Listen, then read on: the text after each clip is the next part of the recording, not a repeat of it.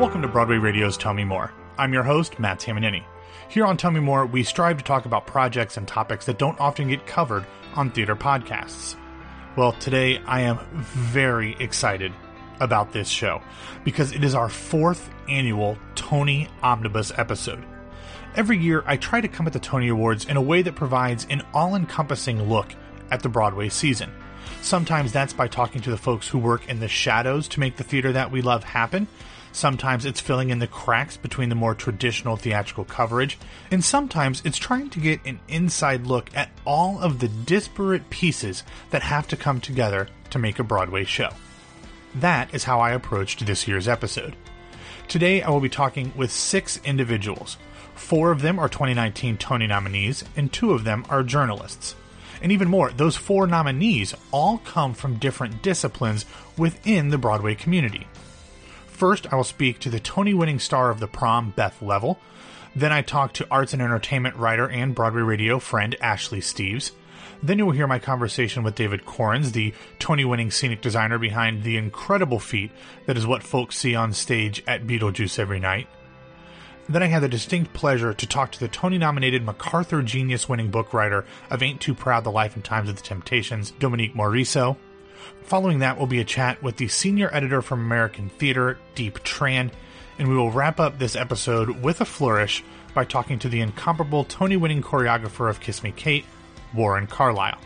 Now, I understand that's a lot in one episode, so if that's too much for you to listen to in one sitting, don't worry. I have timestamps for each interview in the show notes where you can also find social media information for each of the guests, as well as links to their specific shows and work. With each of the interviews of this year's nominees, I specifically wanted, at least in part, to talk about how they do the thing that they do and what makes them and their projects unique and specific. Then, with Ashley, we discuss a show that has become even more important and powerful, even just over the five weeks since the Tony nominations were announced. And then with Diep, we talk about her recent article that advocates for including New York theater outside of the Broadway sphere in the annual Tony Awards. So don't give up hope. You ask, is she perfect? My answer is no. I know what you're doing.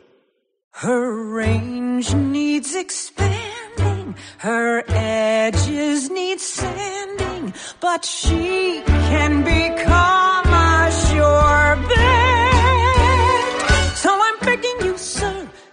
give up on her. Yeah. You're trying to appeal to the fan in me. Well, it won't work. I'm not a fan anymore. The ladies improving. Okay, after that lengthy preamble, let's get into it. Up first, I had the privilege of talking to and laughing with the thoroughly delightful Beth Leavel, who plays Dee Dee Allen in The Prom at the Longacre Theater. As Beth mentions, this is her 13th Broadway show, including her Tony winning turn as the title character in The Drowsy Chaperone.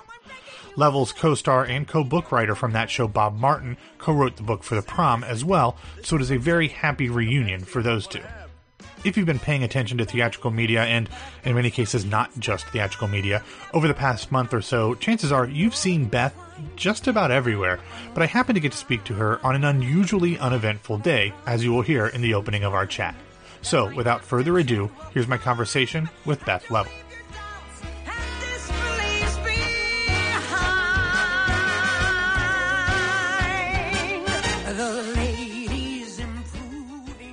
How, how's your day been? Have they got you running all over the place today?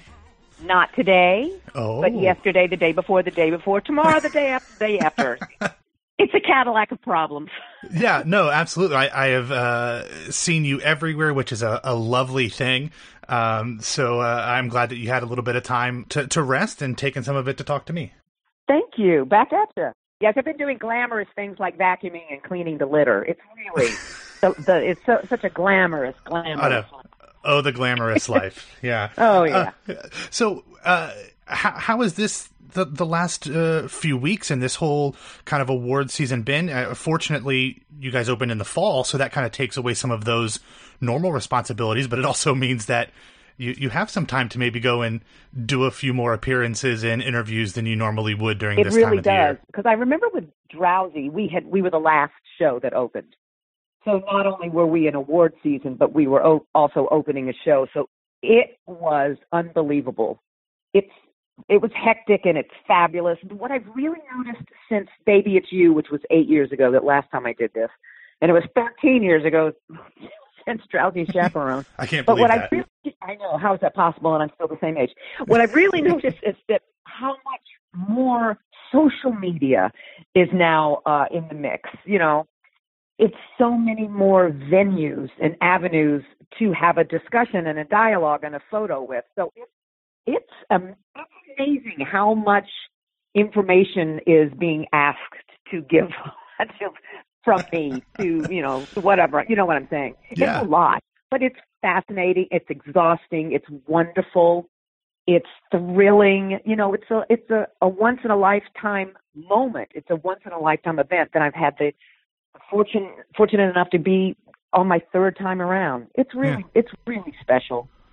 Now that this is your third time, is it different than the first time with Drowsy and then last time with Baby It's You? Is is it, do you come in with a different perspective? Is it maybe do you know what to Absolutely. expect? Yeah, yeah. uh, my perspective is I kind of have the wisdom to know what's happening. I know what's going on. I know what's required of this season. I know that these five and a half weeks are going to be a glorious bedlam. Um, and with Baby It's You, the show had closed. So I Mhm. actually got to just sit and observe everything as opposed to having the pressure to perform, i.e., Drowsy Chaperone because I had to go do a number as Beatrice Stockwell and then get back into Beth clothes and then get back into Beatrice Stockwell clothes and then get back into Beth clothes. I remember with Baby It's You thinking, I don't have any pressure at all. I can really sit in the audience and because I knew I wasn't going to win, I could just sit and enjoy it and just experience it like that with none of those, you know, the added responsibilities and nerves. And I actually, my older son went with me as my date and Hugh Jackman was sitting behind us, and the whole cast of Book of Mormon was that was the Mormon year, and the the guys who I can't think of their name who wrote South Park, and my son was to watch it through his eyes, be so starstruck That's that he could hardly speak. It was really thrilling. And now prom, you know, the show that means so much to me and has I you know was written for me, and I'm just so so so proud of it and everyone. So this is icing on the cake. This one I can't wait to just experience the rest of this madness. It's it's so exciting and thrilling, and I'm so proud.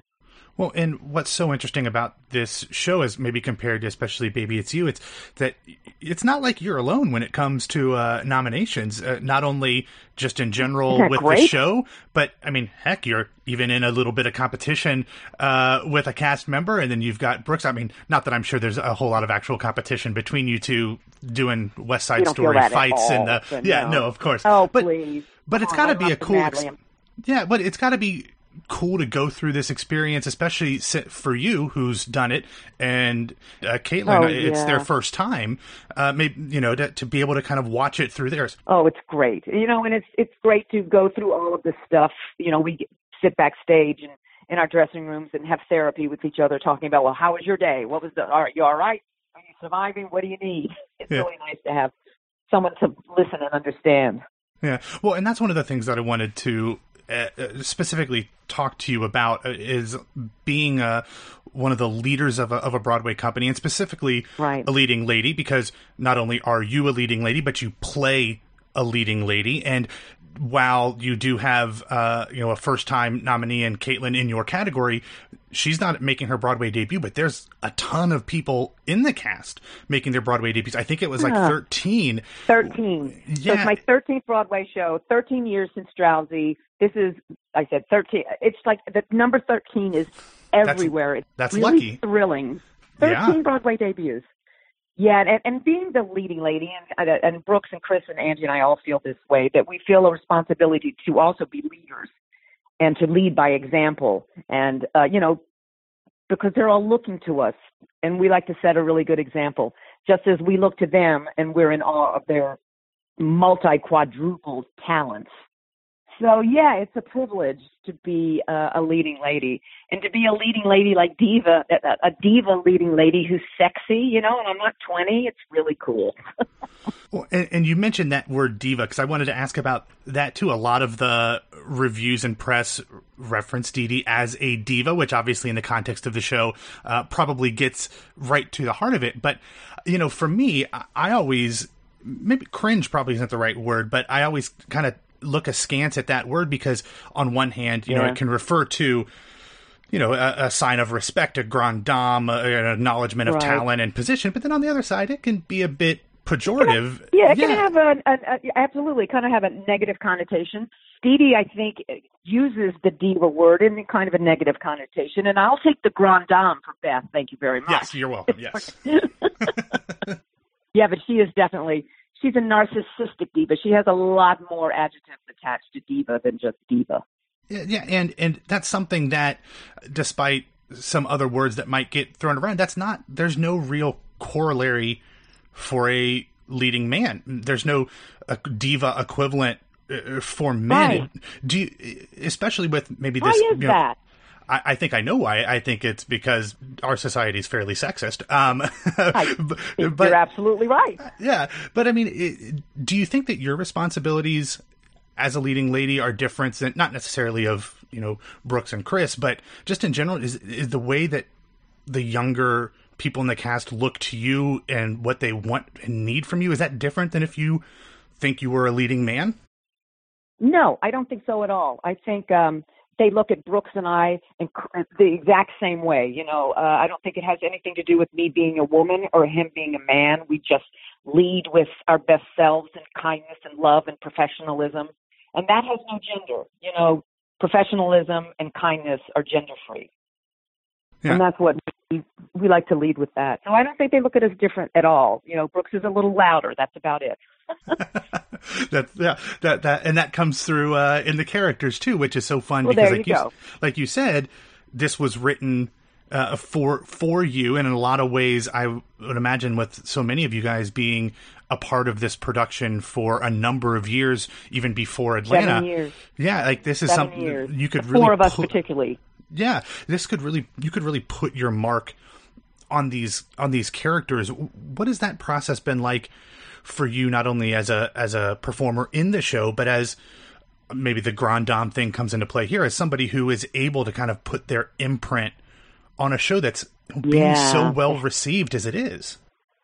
It's oh, it's, it's it's so lovely that I know that my DNA is all over the show, particularly all over Dee Dee just as Brooks and Angie and Chris, same way. I mean, from the first table untitled Casey Nicholaw project, sitting around reading it seven years ago, can know that we were such an important part um, of this birthing process for this show, and then to have it so loved and so well received and be so meaningful and entertaining to so many people. That just doesn't happen that much, at least in my career. You know, Drowsy uh, was I originated that role, but it wasn't written for me they just didn't know what to do with it until they finally gave up and cast me. And then between me and the creatives, we figured out how to bring that that character off the page. But with Dee Dee, I feel like I have such a great responsibility in defining who she is, who she is now, and who she is actually still, you know, evolving on stage every night to be. It's live theater. We've learned so much since we opened November 15th. And that, like I said, is a privilege, and it it makes me feel really proud of that. Well, what what have you learned? If you know, it's been now almost six months uh, since you officially yeah, opened, seven months on Broadway. Yeah, what what have you learned since then? Well, it's like you know, it, we're a living organism. Live theater is. It's in the moment. Each audience is different. Each audience, their scene partners are different. Eight shows a week, and we just learned like, oh my gosh, I didn't know that line could get a laugh if I did this. Oh my gosh, look at this moment that Emma and Dee Dee can have. I that we discovered that last month. I discovered hmm. something in Act Two three weeks ago. and It's just a constant discovery of something, and hopefully, you know, and then Casey or his assistants will come in and go, "Oh, that's great," or "Oh no, don't do that," and then we keep growing. That's you know, we're artists, we're we're we're comedians, we're we're all of the above. We we have to keep growing. It um, it's part of my process. I just I am constantly discovering her and what else I didn't know about Dee Dee. Oh, it's it's great. And Michael Potts and I are discovering all these great things. It's it's great. Some things the audience wouldn't even notice, but we notice. You know, it's a layering, it's a defining, it's growing and learning and and just expanding. And like I said, sometimes the audience would never even know, but we know in the in the relationship development on stage. It's fun. it's it sounds like with it. actors. Yeah. Well, and uh, what I think is so interesting about uh, this show is that we've seen it, uh, like we said, on stage now for six, seven months, but because of this show, it's it's spinning off into a book, and we have the whole Ryan Murphy thing, and that.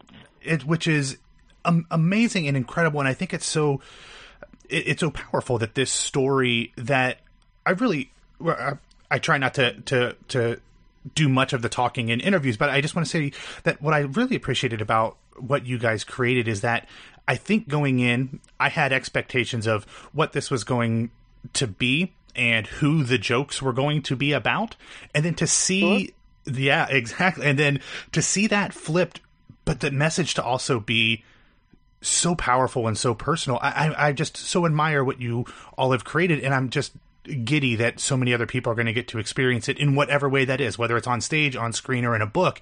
I think that's only a only an incredible thing, an amazing thing. Yeah, I could not agree more. The more this message gets out there in whatever way it can, the happier I'll be. Yeah, and I, would love them to come sit and put their butts in the seat at the Longacre Theater and see yes. where the original thing was happening. As they should. It's thrilling. It's really thrilling. Oh my gosh! Every time I turn around, it's like, "What do you mean? There's a book? That's fabulous."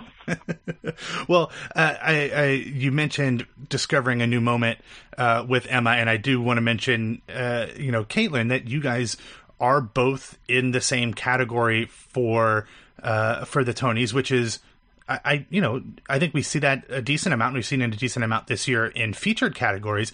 But to have two right. leading ladies and at different points in their career sharing a show, sharing the this experience, what has it been like with her right. since she was one of the the few younger, the high school characters that actually did keep with the show since Atlanta? What has this process exactly. been like uh, to, to kind of share this whole ride with her? I'm so proud of her and I'm so proud of her, Emma, that I feel like we are celebrating together this whole Tony leading actress thing, going through it just day by day. Like I said, we see each other every night. She comes into my dressing room. We have a moment. We we love each other, and we just share. And she is taking it one day at a time. And if there's any questions about what's next, it's like, come here, let's let's let's talk through it. Yeah, why don't you wear that? But she's so she's so confident, and I think in a way, even though she's so much younger than I am, I sometimes think she's so much more mature than I. I had that when I was her age, and I, like I said, I'm so proud of her, and this is going to be a spectacular, spectacular event for her. Yeah. And you know, I can't wait to see what happens in her career. I just can't wait. Yeah. And I'm glad that I'm here to watch it start like this so amazingly. Yeah. Has there has there been a, a moment with this show, whether it's been during this last few weeks or month of, of award season or in during you know the lead up to opening or anything that's really stood out to you is is kind of defining what the experience with the prom in totality has been boy i could i could talk to you an hour about that but i think what's most what comes to mind immediately is what people say to us in letters and at the stage door to the point where some people, particularly the, the LGBT, LGBTQ youth, talk and thank us so much for finally seeing themselves represented, loved, seen, respected, heard on stage for the first time. And that to me is the height and the epitome of art and theater, when we can reach out and change someone's life like that, that that is what the prom has become. In addition to this delicious musical comedy, that we have both things going on is uh, rare, and it really I know I've used this word, but it really is a privilege to tell this story and hear it affect. I hear at night the audience. You can hear a pin drop at the end of the show. They're leaning so forward into the story. It's just, it's just. I'm sorry, I'm getting clear. This is spectacular. Yeah. It, well, it's definitely it, it's a special and it's a unique show because I don't and, and I'm not saying this just to blow smoke. I've said this to many people No. before. I don't know if I've ever been to a show where I've gone back and forth so much between laughing and hysterically laughing. and sobbing hysterically. Like I, the last 15 minutes of the show, I just openly wept from my seat. It was I wasn't even trying to stop it. I just knew it was well, going to come. know, we hear that. We hear that on stage. It's it's so powerful. I've never been in a show where I uh, I hear and feel the audience so deeply, particularly in the last 15 minutes of the show. And then when the curtain call, when everyone gets to release all Mhm. those feelings, and literally, literally, you're standing on their feet at the entire curtain call finale, dancing with us and screaming. It's like, oh, thank you. I could do the show as long as my body would allow me. Yeah, I, I definitely believe that, and I hope that's uh, that's a long time. Well, I, I'll, I'll wrap up uh, here because one of the things that from somebody who works in the the theater community that I love is that there's a lot of you know fun inside theatery jokes in Right. this in this show, um, but I'm I, I I can only imagine what you all came up with in the rehearsal room, and then maybe didn't make Cut. it to the page. Yeah, for whatever Yeah. reason. Oh, is there that anything that you can share? Another show that I would love. The do, Prom like After Dark. 54 below. The prom, you know, uh, unedited. It. Of course, I can't think of a thing now, but I, I remember at the beginning of the show, there was the opening number went through. I don't know, 54 different versions to the point where in Atlanta I was carrying lyrics in my bra because I didn't know what the the first you know they changed lyrics and stuff constantly but when the first lab we did the opening was completely different and it started with the three of us chris brooks and myself in terrible broadway shows and brooks's show was the musical version of forrest gump. Chris's was the musical version of long day's journey into night called journey. And mine was a musicalized version of uh, goonies. And so we the, each each of us had a a musical moment showing that number in those Oh. god awful musicals and singing about how much we hated our lives. Of course that was cut. But it was some of the funniest stuff you have ever seen in your life. Talking Forrest Gump singing about going to Nam and chocolate nougats. It's terrible. It was terrible. But Oh. terribly funny. Oh, I hope we get that at a at a 54 below or, or some sort of benefit at some yeah, point because that's wait. It- hysterical. You'll, yeah, it's really funny. It was funny, but didn't serve the piece. And you know, you know, we we figure that out. But there, I should start writing them down, the things that were cut, because they're they were a lot of them were priceless. oh, that's incredible! I incredible. mean, Bob Martin and Chad Beguelin are so flippin' funny. Yeah. they're it's a funny team.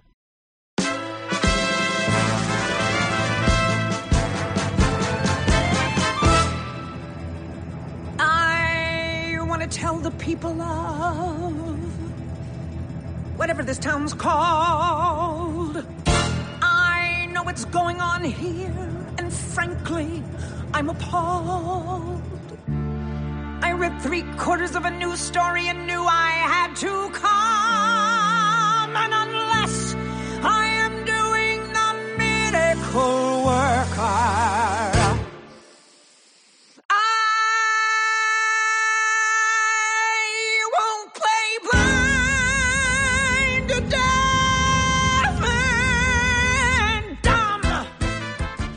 Next up, I spoke with arts writer Ashley Steves, who has been a guest on Broadway Review before, to talk about one specific show this season that is increasingly becoming more powerful and poignant as the world around it is frighteningly changing. I was 15 years old. I would travel the country giving speeches about the Constitution for prize money. I thought it would be interesting to go back and see what my 15 year old self loved so much about this document, because I did. I loved it. Thomas Jefferson said that the dead should not govern the living. But Thomas Jefferson is dead, so why is she listening to him? Do I get to go into another room and decide what's best for all of you? Probably not, right? Right? Think about this for a moment.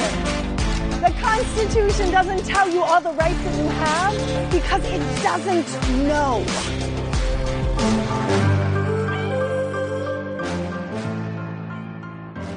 So we want to welcome back Ashley Steves to Broadway Radio, someone who you're going to be hearing uh, quite a bit of over this next week on Broadway Radio, and maybe in the future. We'll uh, we'll talk about that later. Uh, so welcome back, Ashley. Hi, Matt. So I brought you on here to talk about a show that I think probably the show that has been the most surprising for me for this whole season because I, I talked about this on today on Broadway earlier this week, and I said that earlier this year there was kind of a fight between what show was actually going to be able to get the rental contract from Second Stage to occupy the Helen Hayes Theater this spring. I thought that the correct move would have been the other off Broadway, super buzzy, kind of controversial show that Second Stage decided not to go with. And instead, they went with what the Constitution means to me. And I thought, that's great. Um, I just don't know that how that will do in a Broadway house. And I have not, it's been a long time since I have been as happy to be as wrong as I am because the show is doing great. Um, it's selling incredibly well, making money. I'm so happy. Uh, and I'm glad that I got to see it because I wouldn't have seen it if it hadn't transferred to Broadway. But you know, the the I, I marveled at Heidi Schreck's storytelling ability and the way that she structured this show. As a good liberal, uh, as I am, the content and the message obviously resonated to me. And just as a human, I couldn't help but empathize with the stories that she told about herself and her family and other people. But Ashley, I- I also realize that there is another far more personal level to this show that I will probably never be able to feel or experience just because of who I am. So that is why I wanted to see that if in your brilliance you can help communicate just how personally resonant this show is for so, so many women who see it, especially with all of the stuff going on mm-hmm. in our society since the show opened. Like there's so much crap that makes this show so much more poignant than it was than you probably ever could have imagined even just when it decided to come to Broadway. Sure, yeah. Uh, stuff is a good word to put it. The all Yeah, I, I got nothing else. I've got nothing else yet. uh, but I had a similar experience as far as I didn't get to see it off Broadway. So when I finally saw it uh, on Broadway, I had seen The Ferryman in London and thought, oh, wow, this is going to win the Tony if it transfers. And then I saw Network and thought, this is going to win the Tony if it transfers. And that wasn't even nominated. Uh, then I saw what the Constitution means to me, and it's kind of like I don't even know why the collective we are still having a conversation about any other play winning. Just and that's that's certainly not to disparage the Ferryman or Gary or Choir Boy or Ink, but I think what the Constitution means to me, especially, is an anchor for our place and time right now. I'm always kind of really focused on that and our cultural moment, how we perceive the things we see and consume, and just the lens through which we see things. I think the show has been a long time coming, this existing in the world. And every time I think about the fact it's on Broadway, I kind of have to like pinch myself or splash myself with cold water. but yeah, I we're in a very difficult political moment. I don't necessarily. I, it is a political show, but I don't want it to be shoehorned into it being a political show or whatever because I think a all art is inherently political. Um, but you know, I, personally, I'm very selective of the news I consume because I'm stressed and anxious enough as a queer woman and feeling a bit burnt out. But you look at everything that's going on the news right now. You have abortion bans in progress in, I believe, nine different states. And people of color and immigrants and queer people, especially trans people, women, just all being attacked right now. And right now, the deck is so stacked for marginalized people to fail. Yeah, and and I, I might be splitting hairs or Um, you know, kind of making a differentiation where where one doesn't exist. But I don't necessarily think it's a political show. I think it's a show about politics. Exactly. But I don't I don't think it's a political show because I, certainly there will be some people if depending on what side of the aisle they come from that might come into this show and, and see it as an attack. But I think if you really come into it not dispassionately, but as neutral as possible. I don't think Heidi is making a a political point and saying one side is better than the other. I think she's saying humanity deserves better. And maybe Absolutely. that that's sad if we make that a political point, but it is definitely a show about politics, but I left again, it's self-admitted liberal and progressive, but I didn't see it as political and and maybe that's just w- my perspective where I came from but I think that is a differentiation that people need to hear. This isn't something where they're going to come and get lectured about what they do and who they vote for. They're going right. to come and get involved or and get and get information from somebody much smarter than me at least um and and hopefully they can use that in their own lives however they see fit I think Heidi Schreck is smarter than all of us. yeah, I think that's fair. Yeah. Yeah. No, I I agree with you and I think there are two sides of it where it's political and also as you said not political. You're not going to the show, you're not going to get a lecture if you go to the show uh, no matter who you voted for. It's nothing like I've ever seen before on stage, certainly not on Broadway. in terms of its structure and its content and its relationship with the audience, which is what I think is most important. Hmm. Uh, I mean, it's a show that only works on the stage, which is basically the reason theater will never die is it's the only art form that is dependent on its relationship with its audience. Hmm. But you have the show where you have the element of debate and the audience participation at the end and it's just a uniquely theatrical experience. And for this to be that show where it's very personal for Schreck and also very universal for women identifying persons, where you see her hope when she's a teenager turn into trauma, turn into righteous anger, and then back into hope when you get to see Thursday Williams and Rosdely Ciprian up on that stage, and hopefully they're both going to rule this world someday. I mean, that's powerful and so genius. Yeah. Well, and, and what's so interesting about this show is that I think because Heidi Schreck is such a masterful storyteller, yes. that it does come off like it is something that she is just doing off the cuff or something yes. that she has notes and kind of has bullet points she's going to hit. Yeah. This show would not be as effective, in my opinion, if it wasn't masterfully constructed. The way oh, that she absolutely. leads you through the timeline of her life and through the life of the Constitution works because of how integrated those stories are, but her it, mm. it works personally because of how conversational she's able to make that journey through both her personal and constitutional life. Mm-hmm. I've seen two main complaints about the show, one of which is that there's little structure or it kind of falls apart at the end, which is not the case. And the second being that she's not acting. And I mean, she received a nomination for leading actress for this. And you know, I, I think if you if you think any woman can talk about what it means to be a woman in this country right now, let alone over eight shows a week, without leaving a little bit of herself behind, so she can actually stay in the present and not dissociate from it, I think you've kind of missed the point of the show. like, of yeah. course, she is acting. It's just, you know, sometimes acting is less becoming somebody else entirely and maybe more knowing which parts of yourself to shut off and when. Well, and, and I think we're going to get this is a different conversation, which I didn't intend to get in. But, you know, yeah. I, I think a lot of our favorite actors and actresses are people who are incredibly compelling while essentially playing variations of themselves. Mm-hmm. you know, yeah, you know, exactly. Like, and that's not a bad thing. Like, look, I, I, I have not seen Hillary and Clinton yet. I will see it here mm. shortly, but I've seen Laurie Metcalf for my entire life on stage and screen.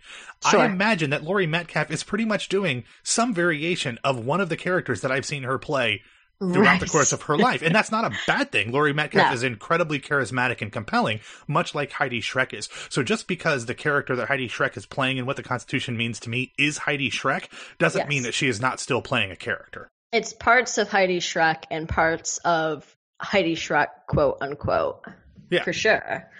So as we wrap up this this quick conversation, I, I think it was very interesting as we're this is the Tony Omnibus special here. You talked mm-hmm. about the fact that we are still having a debate between what is going to win the Tony Award for Best Play. I tend to think that the traditional way of looking at this category is, I think, like you originally assumed, is that the mm-hmm. Ferryman would win. When the nominations came out, um, and I said this to our mutual friend Casey Mink, like I, I content aside, I just don't see how the Ferryman doesn't win. I don't know if that's changed because of everything that's happened in our country since then, but it definitely feels like the traditional wisdom of how this award normally works has changed a lot. And I'm not ready to necessarily say one's going to win or the other, but what I thought was a slam dunk five weeks ago certainly seems like a much different race than, than it is now. I think it is a much different race. Um, and I think, I think the ferry, I think you're right. I think the ferryman was a shoe in before what the Constitution means to me came to Broadway. And not only do we have a bit of a recency bias, but we do have a bias when it comes to, Actually, no. I was going to say we have a bias when it comes to what's going on in the news, but that's not always the case because sometimes if the news is relating to marginalized people, other shows will still win. I, I think it's, I think it's very clear. I mean, at the heart of it, I think it's very clear across entertainment industries that people want to treat art made by women and queer people and people of color as sort of an anomaly. And I mean, you know, how many times do you have to hear that this all female creative team won't sell tickets and be proven wrong time and time again? You, know, you And then have, we get and then we get Hadestown. We get Hadestown, which is pulling in a million plus every week at full capacity. And what the Constitution means to me is pulling in 500,000 plus every week at full capacity. Waitress is in its third year. These are all shows with all female creative teams and they're doing just fine. But yeah, I mean, the sooner we stop treating art made by women and and or people of color as the exception as not the exception but the norm the better the stories on our stage will be. And i mean look at off broadway. That's proof of that. Look at fairview alone And uh, that's actually something that ties in to uh, a conversation that I'm going to have with uh, Diep Tran on this episode uh, as well. So we'll get into more of that later in the episode. But Ashley, thank you so much for uh, taking the time to talk with me about what the Constitution means to me. And I will be anxiously waiting on next Sunday night to see what actually does happen in this category. Abs- absolutely thank you so much matt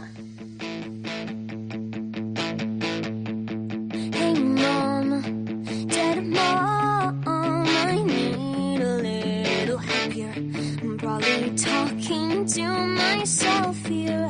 But dad mom, I gotta ask, are you really in the ground? Cause I feel you all around me. Are you here, dead mom, dead mom? Dead mom. And now for something completely different. I had the pleasure of talking to David Korins, the Tony winning scenic designer behind shows including Passing Strange, The Pee Wee Herman Show, Vanya and Sonia and Masha and Spike, Motown, Bring It On, Hamilton, Dear Evan Hansen, Warpaint, Bandstand, and now Beetlejuice. In our chat, David shares the advice that he got early on that allowed him to have such an eclectic and varied career. I started our conversation by asking David, especially with respect to Beetlejuice, which is this huge artistic and yet technical marvel, how he starts the design process. Is it with a simple sketch, with research, or by diving into the script?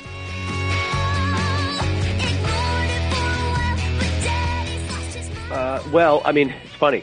I actually was hired on before there was even a writing team.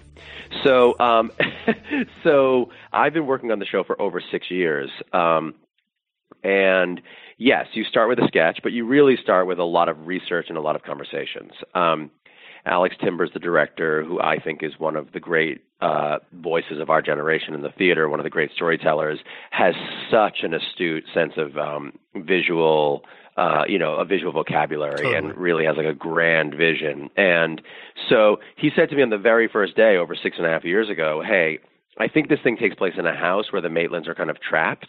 And we get to see the house evolve and be like another character in the show. And so, of course, with Tim Burton, who, you know, is one of the most iconic voices of his generation, you know, you go to the source material. We not only watch the movie, but we, you know, we I really got Tim Burton's um complete co- like compilation of all of his sketches and that material is, you know, incredible and it's very, very deep. And I think the thing about Beetlejuice uh, is people forget that Beetlejuice, the movie, was Tim Burton's second film, and they kind of conflate all of the different movies that have come in the last 30 years as kind of one huge Burtonian oeuvre. and I felt really strongly that we really wanted to honor kind of that overall body of work. And so, where could we embed the set with you know lots of little Easter eggs from tons of Tim Burton movies? You know, the opening scene, which is in that graveyard is really kind of like a riff off of um, The Nightmare Before Christmas. You know, the Netherworld is kind of a riff off of Coraline. You know, in the on the tombstones, there's tons of different names and people and characters of like lots of other uh, film iconic, you know, film characters.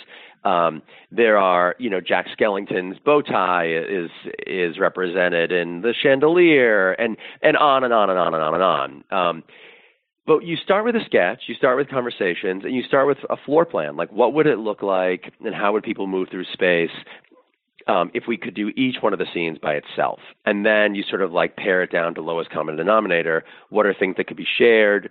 What are things that need to be changed?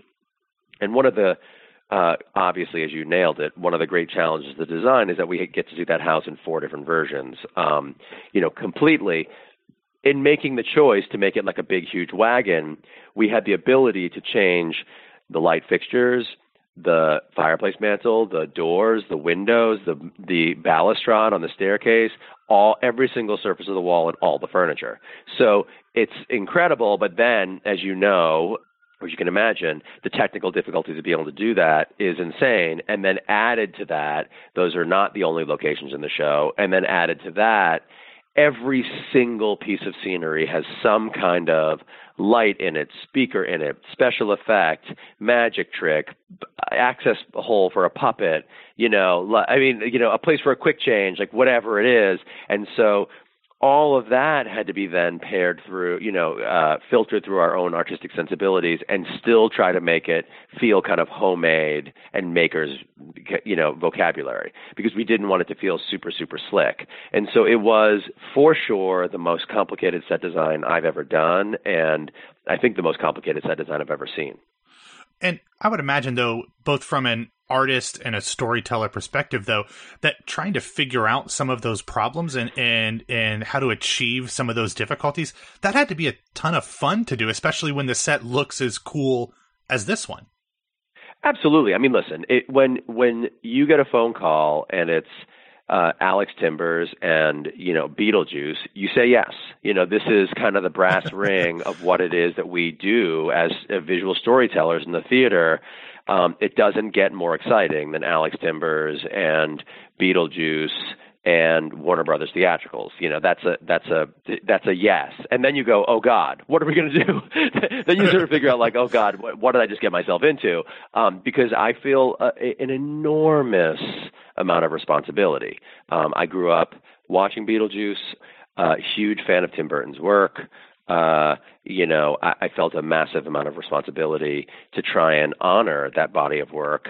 Um, but it was, it was a lot of fun to kind of, you know, just get get right to it, and it's a real once in a lifetime opportunity. When when you go through the process of obviously the show had its um, out of town tryout in in DC, and then you had however many months in between DC and in Broadway because of how technical the show is, like you mentioned, and all the different things that the set has to uh, incorporate, how much were you able to adjust and change things either during the run in DC or previews on Broadway or in between? Um, we we adjusted some scenography. Um, some colors, some props, some dressing, some paint job, things like that. We didn't do a huge amount of like jawbone changes, you know, big, huge changes um, to the scenery.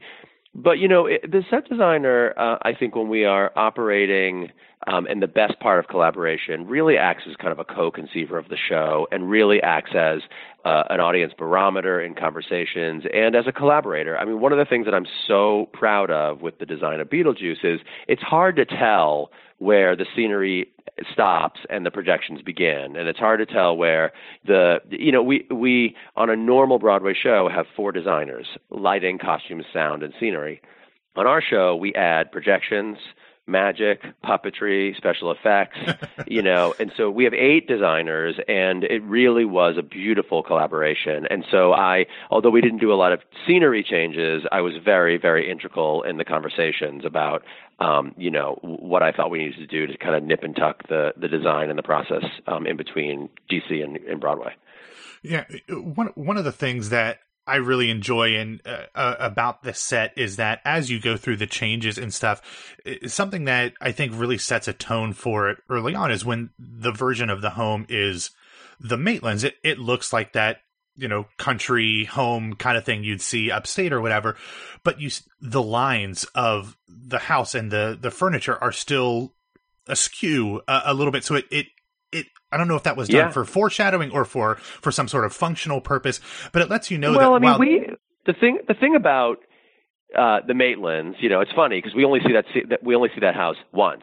I, I feel like w- there was a real dis- d- uh, crossroad in the design process with Alex, in which we thought to ourselves, do we want to design the set without those wonky Burtonian angles or not?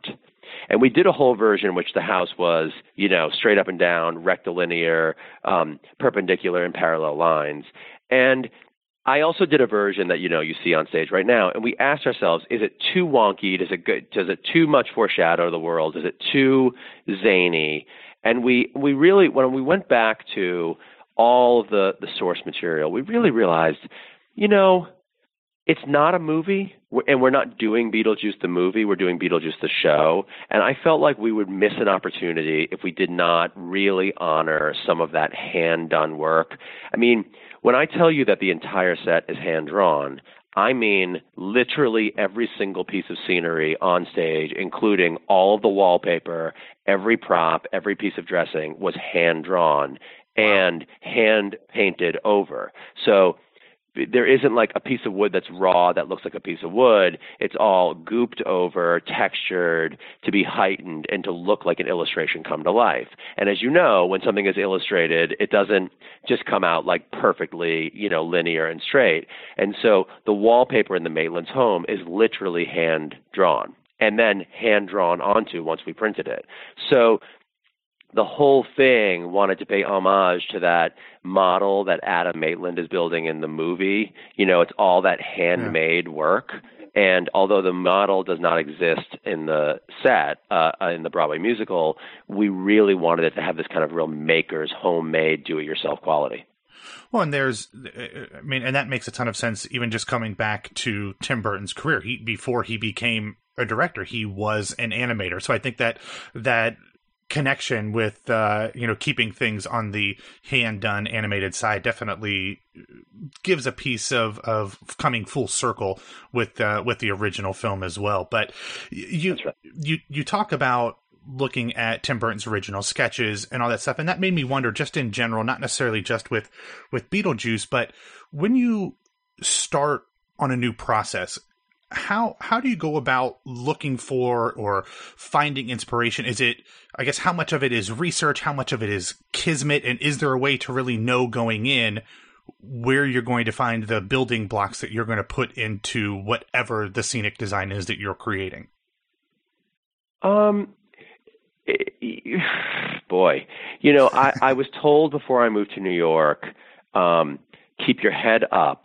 A lot of people walk on the sidewalk, you know, with their head down. Um, it, because it's a, it's a crazy city and people are moving at fast paces. Keep your head up. You're going to find inspiration on every single street corner, and I have found that to be true. You find inspiration in in all sorts of strange places, and you file them away in your mental rolodex, and you're not sure. You know, something you might see in 2003, you don't use until uh, you know 2019 when you're designing a different show. Um, I collect images both literally and also in my mind you know, it, with something like Tim Burton's world, you obviously go to the source and you look at his sketches and his renderings, his drawings and his animation and his movies and things like that. But then you also have to separate yourself from that. You know, this is not a Tim Burton you know musical. Yeah. Uh, it's based on a Tim Burton property. You have to find a way to theatricalize it. When I look at the set for Beetlejuice, I see hundreds of collaborations that I've had over the years and ideas that I was only half able to execute or execute not that not as well as we're doing it in Beetlejuice. I see the hands of thousands and thousands of artisans and craftspeople um, who have helped me realize designs over the years um, at work, you know, and I just see uh, I see so like such an extreme effort, and it really is in a way a culmination of the you know 20 some odd years I've been doing this as a professional designer, and so you sort of find inspiration from all sorts of places. really and truly, there are certain things on this design that are things that like you know I remember thinking as an intern in 1997 at Williamstown Theater Festival, you know, and either it's it's like it's sort of all over the map. Well, and, and that kind of leads me to the question is that if you look at the shows that you've designed on Broadway, especially in the last decade uh, or, or, so, there is such an eclectic uh, type. There are so many different looks and feels to the sets, going from something like Bring It On or or to Annie and then to Motown and Hamilton and Dear Evan Hansen and now Beetlejuice with a bunch of other stuff mixed in in between. They are so different. They look so different. They rely on so much hand drawn stuff with Beetlejuice, but then something like Dear Evan Hansen has so many screens and, and things like that. Is there a signature David Korins style? Do you is there something that you can say while the pieces might all look different from show to show, there is something that is specifically coherent from one show to the next that is representative of your work? Um, my blood. Just kidding. um, yeah, uh, you know, I, I, I try. Um, I think honestly, the answer is, and something I'm very, very proud of. Hamilton should not look like Dear Evan Hansen at all. And totally. Pee Wee's Playhouse should not look like Bring It On, the musical. And Beetlejuice, you know, should not look like Vanya, Sonia, Masha, and Spike. Eh, you know, and and yeah. and so to me, what I try and do is really look at the text and the show and think to myself, what is the best possible way to tell this story? you know, it's funny that we're talking about Beetlejuice and we're in the middle of this crazy award season. And, you know, Brian Stokes Mitchell the other day referred to it as, you know, feeding season or, you know, like it's like such a crazy time. The, the honest to God truth is, I, I, I probably could have made a lot of decisions over the years that would make the set be more showy or more eye catching. But what I have tried to do at every turn is to not think about my personal aesthetic decisions um, or or preferences and to not think about like oh what's like the coolest thing to do but rather what is the absolute best way to help focus and tell the story period yeah. and i've tried and, and and i told myself that at the very beginning of my career i would try and do that and be a world builder and a storyteller first not someone chasing cool environments, not someone trying to infuse it with technology where it didn't want to exist, not someone trying to explore my own, you know, aesthetic preferences. I have other means to do that. I have other parts of my career and I have other hobbies. You know, I oil paint and I do other things. That's the, the when I'm designing scenery, I'm trying to help tell the story the best I possibly can. Yeah, and Period. Yeah, oh, and I think that comes through with, with the eclectic nature of of your work. And I, I want to get you out on on just a couple things here. And you you are obviously telling stories in other ways outside of theater. And one of the things I wanted to ask about is Hamilton the exhibition. And yes, that is um, I, I I'm not in Chicago, so I've only seen the pictures and the videos and stuff how is telling a story with an exhibition like that different than creating the set where the musical actually takes place? Oh well, I mean, the exhibition, first of all, is a uh, is a football field sized tent in which the galleries are 360 degree, fully immersive. You're dealing with, you know, a, a metaphor or a big idea and an environment for almost every story point in Hamilton the show. And we also had to, uh, you know, I was the creative director as well as the designer of the exhibition, and so we had mm-hmm. to really put forth the the research with museum quality, historically accurate uh, rigor. You know, this was not a play in which we could use artistic compression to tell a story. This is a museum, an exhibition, uh, and an experience that we have to actually tell facts. And so, you know, and the other thing is we, when you design a show, you're designing the scenery really. I mean, Hamilton the musical takes place over 30 years. There's, you know, 51 songs and, you know, 27,000 words or something and mm-hmm. and you could never wait for the scenery and you could never represent these things realistically. I mean, you couldn't wait to like, you know, put together Washington's tent and then quickly move to a battlefield and then quickly move to the Schuyler Mansion. With the gallery, the the viewer gets to literally go up and touch things. They get to spend as much time as they want in each gallery and take as deep of a dive and as wide as a dive as they possibly want to. And so it's a choose your own adventure with regard to time. And so it just demands a different sort of world building. You know, equally as thrilling, but you know, you're immersing yourself in these environments as opposed to looking at them from 70 feet away. Well, and it's it it's not just a museum piece either though. I mean, there's obviously like you said the facts and the historical rigor in it, but there is still a ton of design and artistry in, in, it as well. Even if you just go to the the exhibition's website, you see the the different pieces and set pieces that you're not even set oh, pieces. yeah, I, I mean, there's there's a lot you, of art to if, it too. Beetlejuice Beetlejuice is by far the most technical show I've ever worked on, and Hamilton the exhibition is by far the most ambitious project I've ever worked on. I mean, it is you know including designing and building a building, literally. Um, you know, it's an airplane hangar essentially. Uh, yes, no. The there is more scenery in uh, Hamilton the exhibition than might be on Broadway cumulatively with all the shows. Wow. There, you know, if you think about, um, there are 18 galleries. Each one of them is essentially a massive Broadway show. Yeah. so, um, so you know, it's like it's sort of like if you walked, you know, from 45th Street and walked into every single theater, and then turned the corner and walked on 46th Street and walked into every single theater. That's kind of like walking through Hamilton the exhibition. so yeah, there's a lot of scenery. yeah, not daunting at all to uh to put to put that all together. I'm sure. Are you kidding? I did that in a weekend. well, um, since you are obviously so busy that you have to do the entire exhibition uh, in a weekend, I, I want to leave on this question just because I think this is fun. You might not be able to even answer this question, but when you think about the Beetlejuice set, is there one thing in the design or in the execution of the set that is your favorite or something that you're the most proud of? Is there any like little thing that if people go and see the show, they can look at and say, "Oh, that's what he was talking about. That's the thing I should keep my eye on."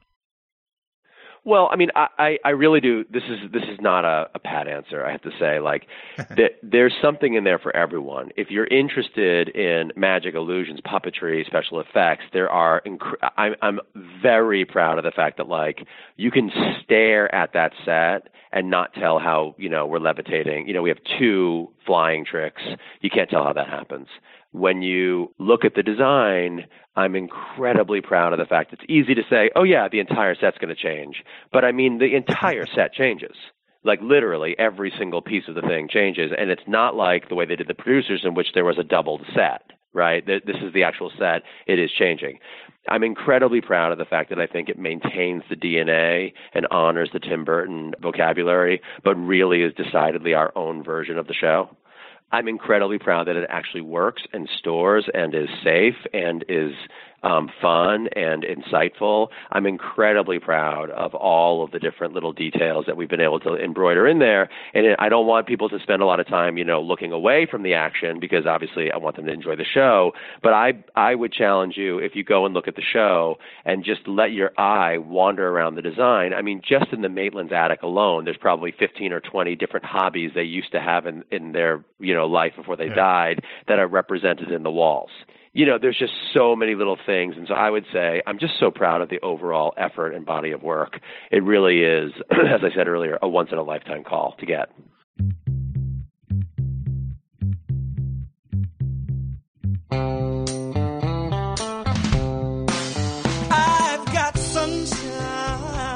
Up next, I had the opportunity with speaking to acclaimed playwright Dominique Morisseau.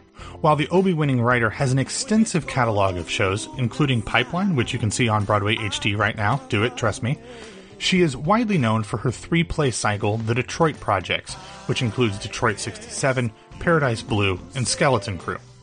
For her first musical and her richly deserved Broadway debut, Dominique returned to her hometown with Ain't Too Proud The Life and Times of the Temptations. In our chat, she talked about the extremely collaborative nature of writing a musical, why she encourages audiences to respond to her shows in whatever way they are moved to, and if you hang around until the very end of the episode, you might just hear us discussing our respective alma maters, which might happen to also be rivals.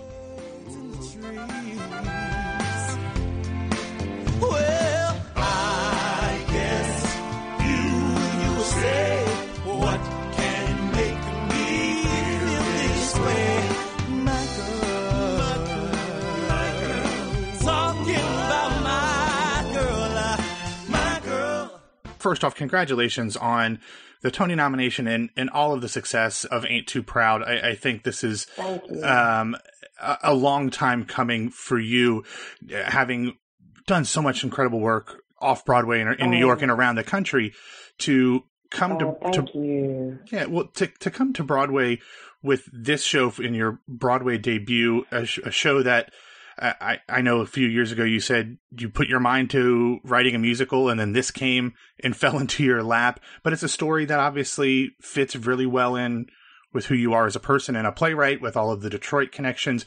What does it mean to you to have come to Broadway with this and to have it be so well received in your Broadway debut?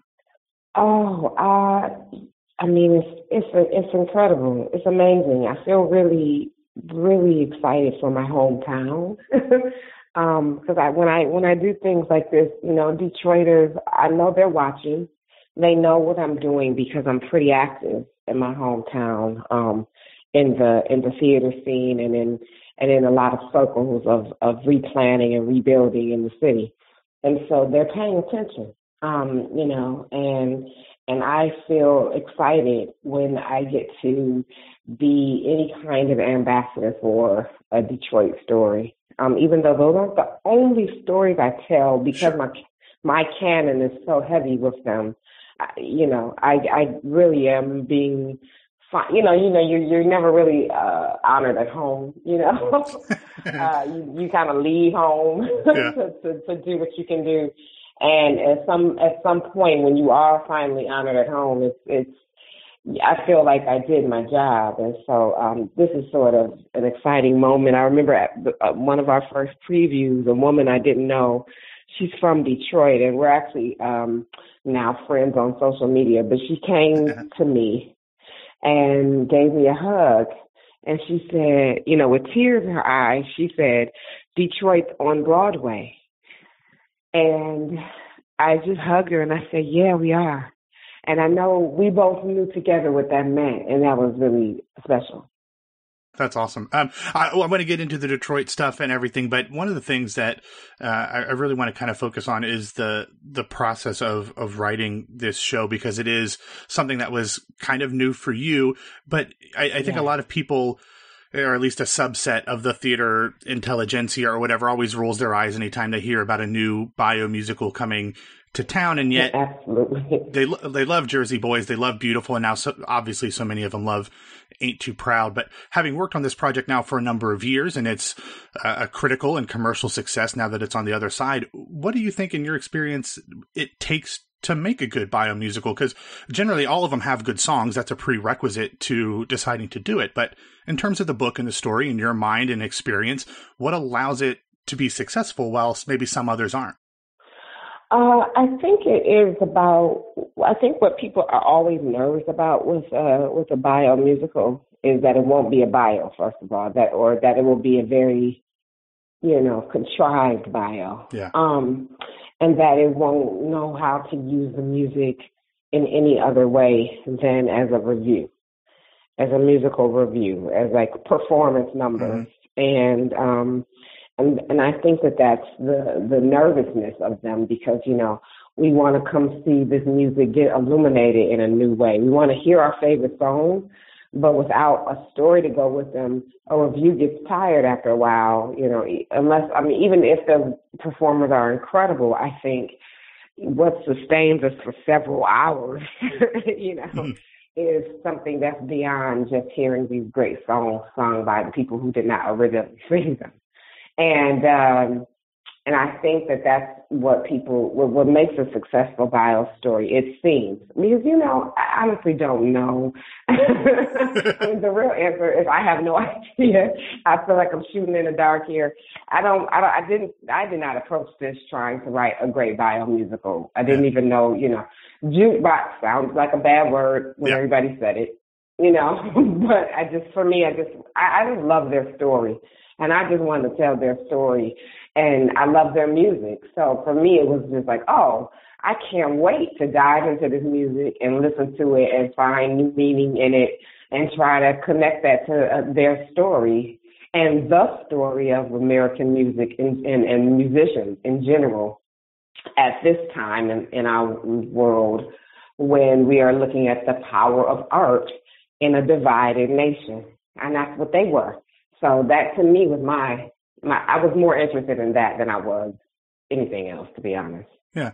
When when you were diving into that music and and trying to look at it through the lens of 20 whatever 16, 17, 18, 19 whenever you were started working on it, was there one specific song or verse or even little nugget of a lyric that seemed to be the most poignant for today that maybe you hadn't realized despite the fact you probably knew the song beforehand?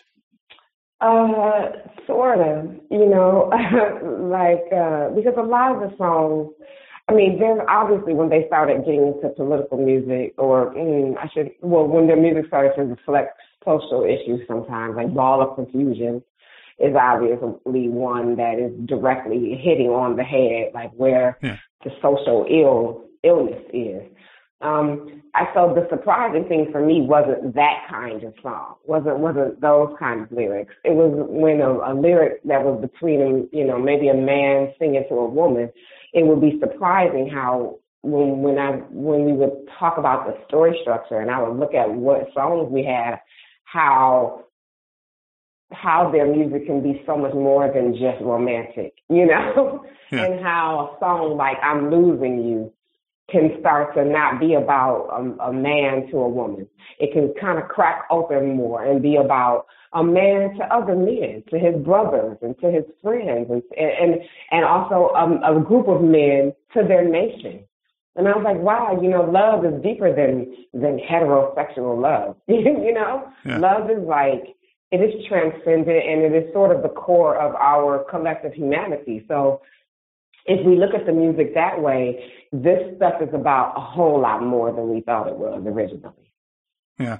You you mentioned, you know, when you dived in and you used the plural, you used we, dove into the story structure. And obviously theater in itself is always uh, collaborative, but you're coming from a world where you were a playwright writing your story that you wanted to write. And obviously you had collaborators throughout, but this is a little bit of a different process since you were working with a director and with an estate in the music, you know, people who controlled the music. Was that process of trying to put together all of these different pieces and ideas and requirements uh, into this story was that different than you were used to when you were just say writing a play on your own absolutely and it was frankly, it was fascinating to me how how deep the collaboration process is in the musical.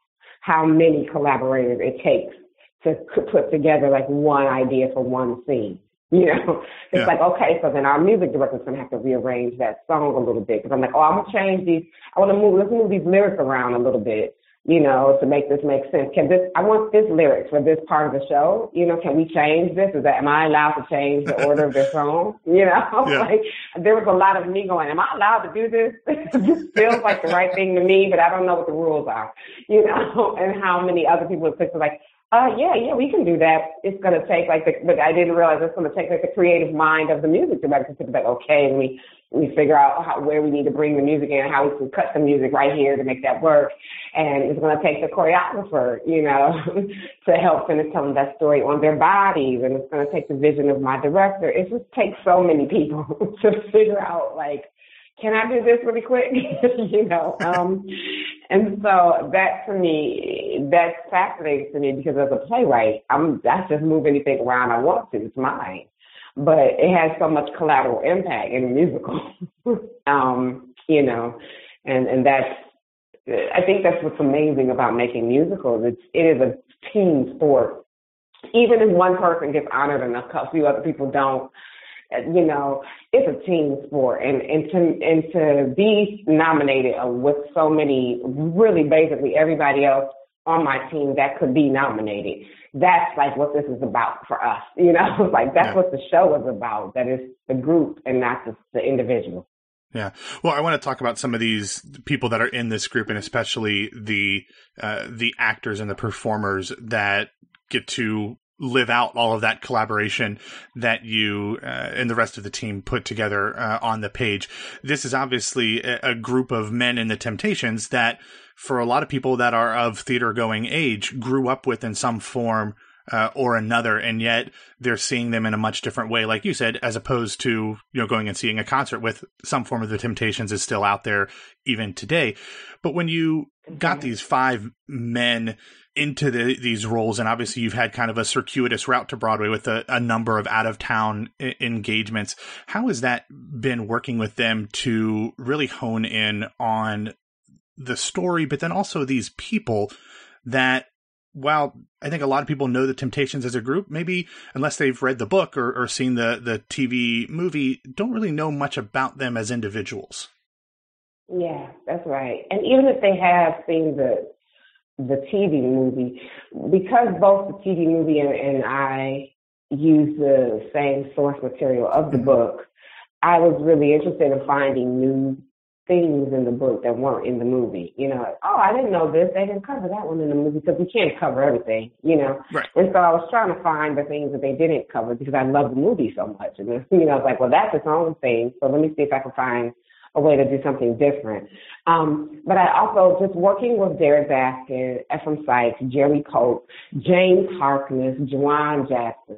And then those are just our classic five, but the entire ensemble, I mean, we have an ensemble of superstars.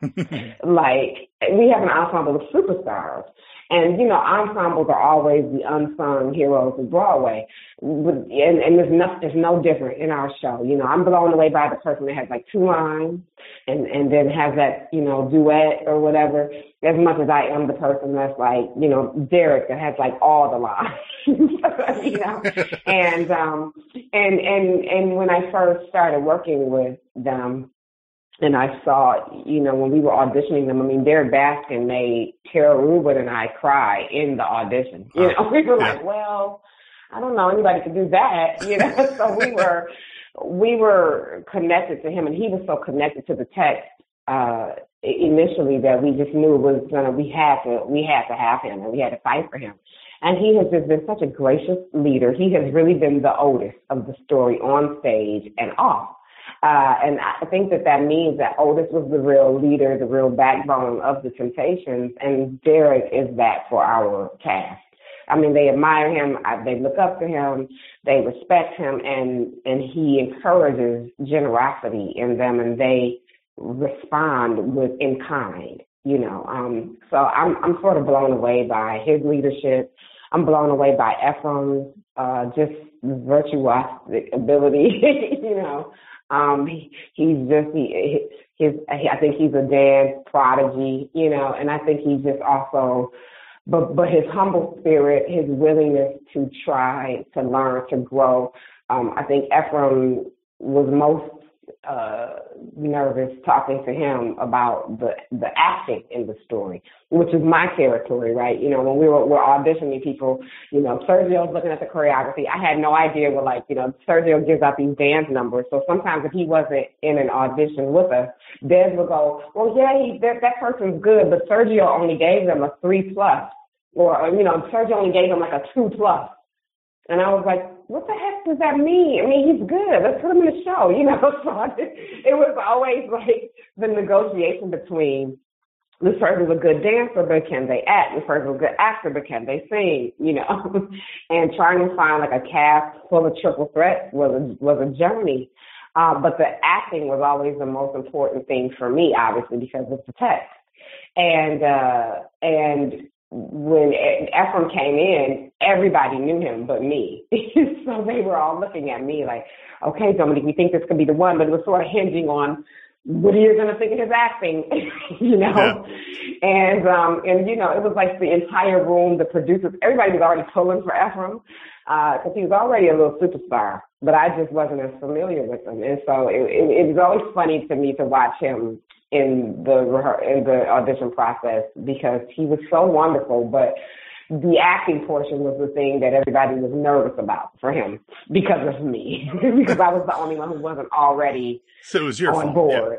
Yeah. yeah. It would be my fault if yeah. didn't use the show, you know. Um, but anyway, but he he's been such a joy to work with. He has grown so much. I have seen him in this process grow so incredibly as um as an actor performer as well. So to watch his like triple threatness just get stronger has been uh, incredible. And and and Jeremy Pope is just such a generous, vulnerable artist who came and joined our team after they had already sort of formed and um, and just fell right into place with them, and especially with uh, Derrick and Ephraim. They've just become so close, and to watch them perform brotherhood on stage and know that that's as true as their brotherhood off stage It's just it's so beautiful to watch. Yeah. Yeah. Well, uh, this is a show that obviously has a lot of, like you mentioned earlier, um, personal connections, but but a lot of social impact uh, as well. And one of the things that is, you know, with all of the accolades and things, uh, the fact that you are one of the very few women of color that have the opportunity to be a writer in this Broadway season is obviously something that is frustrating for a lot of people. Um, none of which I'm sure more than than you.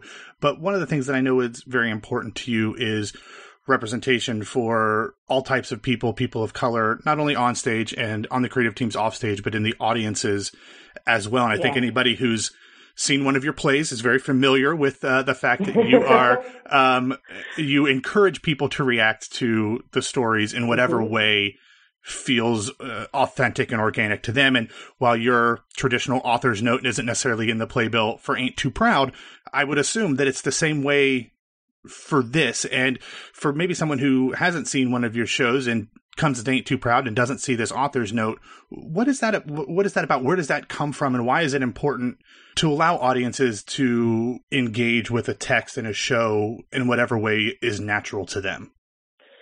Oh, oh, uh, uh, because I think it's about democracy in theater. And I think theater has to perform democracy at all times. We have to be the ones that model democracy for the world. And not on stage only. It has to be completely integrated in our entire pedagogy. And when we are allowing people to come as they truly are, the theater can be as holy a space as church.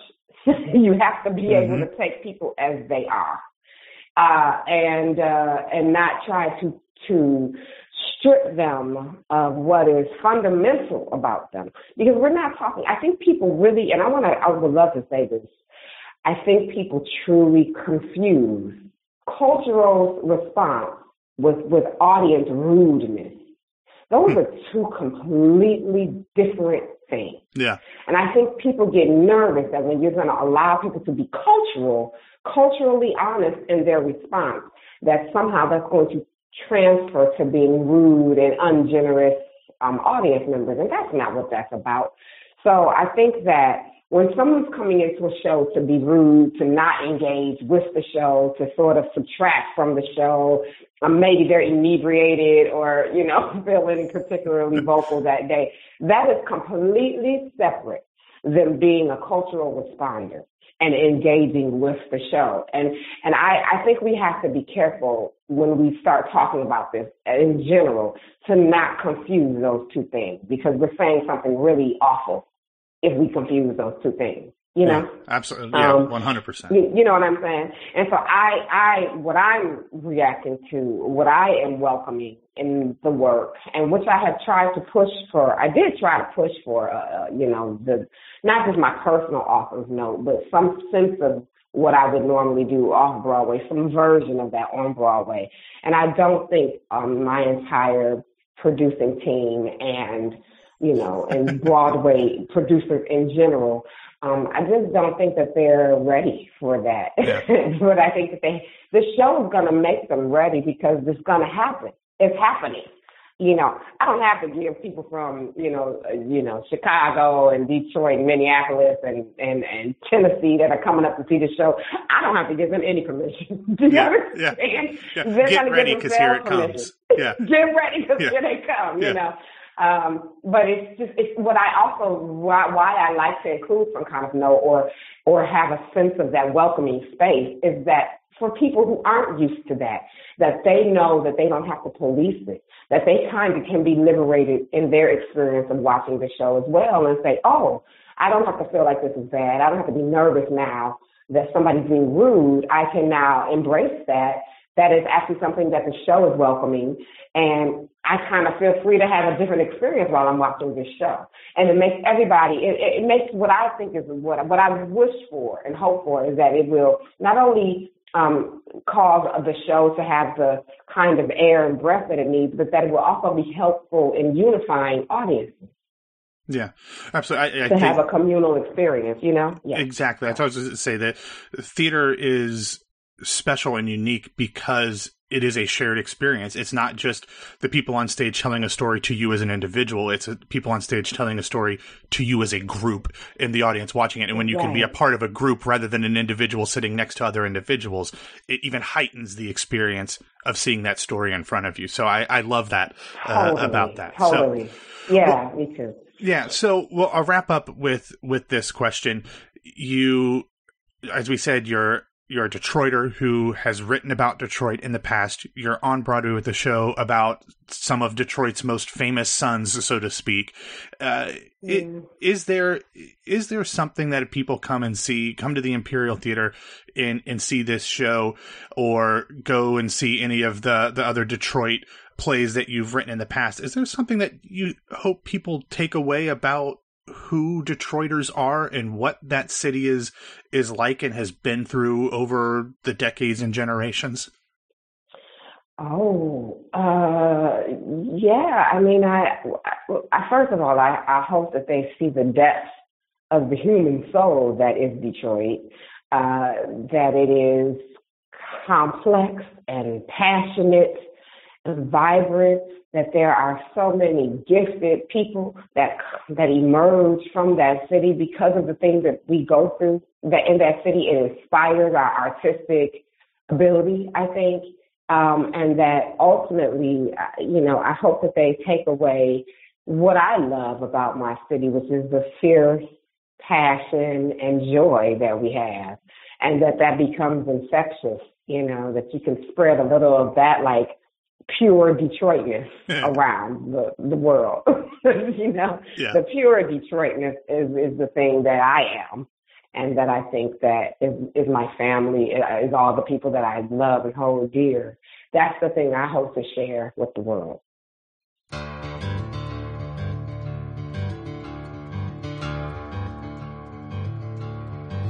There's a black dog. As we discussed, before Ain't Too Proud, much of Morisseau's theatrical work has been done off Broadway. And if our next guest gets her way, that type of work will be eligible for theater's most public prizes as well. A week after the Tony nominations were announced, Diep Tran wrote an article for American Theater that advocated for a number of reasons for plays and musicals that are produced in New York but not in one of Broadway's specific 41 theaters to be eligible to win Tony Awards. We discussed those reasons, both logical and ethical, why she thinks that that should happen. So take a listen and let us know if you're on board to expand the Tonys in some form or fashion beyond just Midtown and Lincoln Center.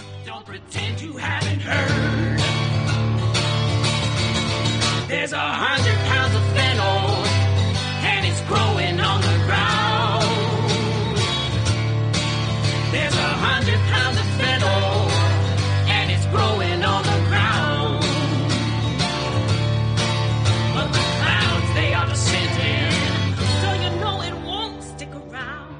for folks who haven't necessarily uh, had the opportunity to read the article, can you just kind of uh, give the nuts and bolts of what your thesis and your argument was for why a you're not super interested in Broadway theater and the Tony Awards specifically, and then b why you would like to see this largest theatrical award ceremony include some of the off Broadway and maybe even off off Broadway theater in the shows and, and, and works that are eligible for the Tonys. Well, um, I'll answer your first question, uh, why I don't care about Broadway. It's not that I don't care about Broadway or I don't appreciate it. I just think as someone who, you know, watches 150 shows a year, like shows from Broadway to like shows in like Bushwick, Brooklyn. Like I, I see such a huge variety of theater, and most of the time, like the best work I've seen within a, a current year isn't on Broadway, and I feel like if we're going to, you know, market this award ceremony as quote unquote the best of American theater in a season, then like what does the best even mean? And for the tony awards they're say they're basically saying the best theater is theater that's big budgeted in a proscenium configuration and if you've seen things like sleep no more or you know fairview a soho rep like you would know like that's inaccurate but those shows would never be eligible for a Tony Award. And that seemed interesting to me as someone who sees a lot of theater. And so then I thought, okay, besides the Tony Awards, what's like another big award ceremony that um, that theater makers consider consider prestigious? And so then I looked at the Pulitzers, which has awarded, you know, both things on Broadway and off, and I found that within the last 20 years, a majority of the Pulitzer winner for Best Drama was for work that played either off Broadway or regionally. And yet, very few of those plays have won Tonys. Yeah, and, and in fact, they've even used the Pulitzer Prize in some cases to get a show off Broadway that might not have otherwise come in uh, to Broadway to actually get it there. They've actually used that prestigious award to be able to make it transfer for a commercial run, you know, in Midtown as well. Exactly. And and the unfortunate thing is for our industry, like Broadway is still considered like the pinnacle of, you know, your career as a theater maker, not not because like the work there produces the the work produced there is the best. It's because the work that is produced on Broadway will then get name recognition, and then it would then be produced regionally. And so the value of a Broadway production isn't artistic; it's financial and mark and marketing. And so I thought, how what can we do to make to like shine light a light on all of these artists that will probably never get a Broadway debut because they don't some artists don't make work for 500 people in a proscenium setting. Yeah. What's the what's the reaction been to the article either from theater fans or theater professionals of whatever type of ilk they might be? Uh, well, I've had reactions ranging from "you're an idiot" to. of course, they're to, theater like, fans. We're going to have a little bit of that. Yeah. Yeah, yeah. To um, this, this is such a good idea. Why hasn't it been done? To why just off Broadway? Why not create like a regional system of some sort? And so, like, my my thought about the piece wasn't just to like ask the American Theater Wing to do this thing that I'm very passionate that they do. It's also to redefine what how we think about the Tony Awards and about Broadway because for most like the assumption is like Broadway is the best of theater and the Tony Awards rewards the best of theater when that's not actually true. And so I'm just I'm I'm just trying to undermine some assumptions and ask some questions.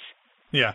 Have you gotten any uh, actual answers to your questions from anybody who would be in a position to answer them uh, either officially or semi-officially? No, but I'm hopeful. Yeah. Uh, there's uh, lots of people have suggestions on different types of uh, awards that could be added to the Tonys, and very rarely do they get much traction. But uh, I guess they did have some luck with getting the sound design back in a few years ago, so maybe there is still hope uh, in, in the future. Yeah, and and I I just for me, you know, I, I know like it's mostly artists who who read American theater, so I it was just my way of saying don't be sad that you don't get to be produced in this very small, very small part of Manhattan. That that Yeah. your work matters, even if it, it will never be televised. one of the other points that you make in the article is that despite the plaudits that the community likes to give itself, Broadway is still a fairly white male enterprise, especially on the writing and directing side uh, of things. And that while that is still true off Broadway, it is much so to a lesser degree. Uh, off Broadway, in fact, we've seen um, a, a lot of theater companies make a commitment to prioritizing representation, not only on stage, but in terms of writers and directors as well. I think, other than like the Horton Foote residency, I think Signature's entire season is by women of color. I, I'm not 100% sure, but I think off the top of my head, that's true. So we are seeing some off Broadway companies make those steps proactively. Do you think that there will be a a trickle up kind of uh, effect on that if if the off Broadway communities in New York or the off Broadway theaters in New York make that commitment that eventually these shows, since we see so many shows move from off Broadway to Broadway, do you think that that will have an impact on the works that eventually get produced on Broadway, or do you think that it's just such a tough climb and there's so many out of date operations uh, institutionally in Broadway that it's going to take a lot more than just the laissez faire actions of Broadway to actually make a difference? Actually, it already has an impact. Like the season, you know, only three plays and three musicals were created by women. Only three works were created by authors of color, but on Broadway. But at the same time, like most of those works by women and people of color, they were mounted off Broadway first. Right. Like how the what the Constitution means to me by Heidi Schreck, you know, the only woman to be nominated for Best Play this year. Eh, I and I think like she's like only one of like three women who've been nominated for Best Play in the past ten years or something like that. I don't have Sounds yeah, sounds right. Oh wait, the twelfth woman ever to be nominated for Best Play. Wow. So that's fun. Yeah. But yeah, but like or Hades Town by Anaïs Mitchell and directed by Rachel Chavkin. Like those like those works originated off Broadway and and producers, you know, Scott Rudin regularly goes to like Soho Rep to look for shows to produce. And so I think the more different kinds of work off Broadway can, producers can put up there, the more eyeballs, powerful eyeballs, can then look at them and move them uptown if the work can't play to a bigger house. And like for me, it just feels so funny that Tarell Alvin McCraney didn't get his Broadway debut until this season, and it took him winning an Oscar to Yeah. do it. It's because he's had so much work well received off Broadway that you would have thought Yeah. at some point somebody would have taken them, you know, taken the steps to bring him one of his shows to to Midtown at some point. Exactly, but they but they haven't until he won an Oscar, and so I'm just thinking, why is the system like this, and how can we change it so that people aren't forced to like work in this very specific model in order to get a Broadway production or national recognition? Well, one of the things I told you before we started was that I wasn't super worried about the logistical part of this because I'm sure there were people telling you how it was too logistically difficult uh, to make this Yeah. work. So, so this isn't uh, this isn't necessarily um, that question, but if you did throw out the idea of the Tony Awards including off Broadway. Would you like to see it a situation where all categories are open to both shows on and off Broadway, or are you thinking have uh, specific off Broadway awards? What in your in your perfect world, if the American Theater Wing came to you and said, "Diep, tell us how you want us to do this," how would you reconstruct the Tony Awards? Uh, first of all, I think there are certain categories that that probably should be split up by budget size, only because you know with design, like the more money Totally. you have, the fancier stuff you can do with it. But then there's certain categories I think like best play, which should be just open generally. Though for me, I also think best play is should be different from best production Totally. because a script and a and a full realization of that script on its feet is are two different, completely different things. And so perhaps production could be like a different, differently tiered category depending on budget. And I know a lot of people were asking were asking me like, oh, how do you accommodate all of those voters because all of because you know the Tony voting pool is so big. But then I thought, well, the we have like three different kinds of awards with off that recognizes off Broadway. We have the Drama Desk, we have the Outer Critics Circle, we have the Lucille, Lucille Lortels, the Obies, and so I just thought. So I'm just thinking, why not just combine all of those, all of Yeah. those voting blocks? Like everyone's going to be seeing all the shows anyway, so just Why, you don't need to reinvent the wheel. I mean, obviously the the organizations that work on those and, and produce those other awards, if you're gonna if they're gonna be doing them anyway, I, I would imagine they would probably get more recognition by you know being a part of the Tony Awards, yeah, than Yeah. than they would you know than the off Broadway league doing the Obies on their own. Exactly, and and if, and for me, it's so funny how we have like five different award ceremonies in New York City. Like, I don't think we need that many, frankly. Yeah, because I can't keep them straight anyway. I can't keep them straight. What No. the difference is, what includes what, what awards are cl- including Hadestown this year, or ba- the Mhm. band's visit last year. I can't remember who's doing what, so it all becomes really nebulous and just a little bit of a just another way for us to pat ourselves on the back.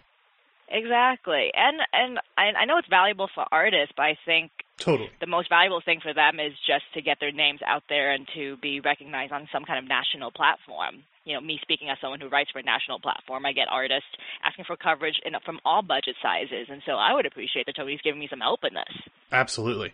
Well, uh, to wrap up here, you've said what you think the best way to do this would be. So if if your envisioning of the ideal Tony Awards construction was to be put in place this season, what things that were not on Broadway this year would you like to get or would you like to see get some Tony love or get some actual either nominations or wins? What non-Broadway stuff do you think deserves to be recognized on that level? Oh my God, there's a like there's. I, I know I should have thought about this, but there's there's just so there's just there's just so many. Like It's hard. I see more than hundred shows a year. There's just Yeah. so many. You know, um, Fairview by Jackie Sibblies Drury. Uh, Rags Parkland sings the songs of the future. And oh, I just saw David Dave Malloy's Octet last night, and Oh, good. yeah, and it's one of those musicals where it's like the one some of the best music I've heard this year, but it won't work in a 500 seat house. It Right. just won't. Or like Daddy and Slave Play by Jeremy O. Harris. Like he's the playwright of the moment, but if you're not living in New York, you've probably never heard of him. Give it time. I think that'll change with him. Yeah. Soon. Or like God Says This by Leonard Winkler. It's there's just so much stuff, and it doesn't get recognized outside of our little, little tiny New York theater circle because it it's not it doesn't get televised or it doesn't get like a big splashy production with like a marquee. Yeah. And so I would I would like to just share the love to different kinds of people. And like back to the diversity question, because off Broadway is so much more diverse, like the re like seeing theater in the regions is like that's the first time I ever saw, you know, Asian American writers who weren't named David Henry Hwang. And so like off Broadway's doing all there's just there's just so much great stuff happening from all kinds of writers. And somehow like commercial producers don't think any of that work deserves a bigger audience or will make money, which is ridiculous. And so every year you have this these complaints about, oh my God, Broadway is so white. It needs to be better. And for me, I think it is getting better. It is getting better outside of Midtown. Yeah. And so, like, and as a person who thinks a lot about social, social justice, like, why do we need to like try to change this very rigid system? Like, why are we knocking on doors that don't want us? Why can't we just make our own system? Yeah. And this is maybe not a, necessarily an apples to apples comparison, but what you just said, it mirrors a lot of of what we hear from the film industry as well is that movies that are led by women or movies that are led by people of color don't don't make as much at the box office. And then over the last 2 or 3 years, we've seen major big budget films led by women and led by people of color that have done not only incredibly well at the box office, but in terms of awards. And we're finally at least starting to hear people talking about, hey, maybe we need to change the way we think about this. Hopefully, if we see that off Broadway outside of Midtown, uh, the people who actually spend their money to produce Broadway shows will catch on as well to the things that off Broadway and now very slowly Hollywood is learning as well. Yeah. So I feel like Hollywood is one step ahead of us in this regard because like the Oscars recognizes all sorts of film in terms True. of budget levels. You have documentaries, you have animated films, and and you have you know and you have Marvel and Disney and there's big there's all the budgets recognized there. So why why is it so hard to like recognize different kinds of budgets for the Tonys?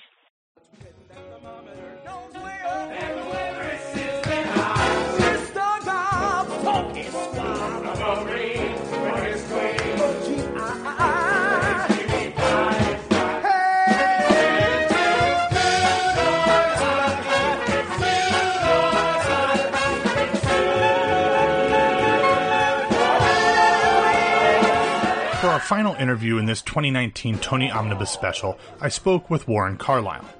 Having won a Tony Award for his choreography for After Midnight, a show which he was also nominated for directing, he also choreographed the 2011 revival of Follies, the revivals of On the 20th Century, She Loves Me, Hello Dolly, and much more.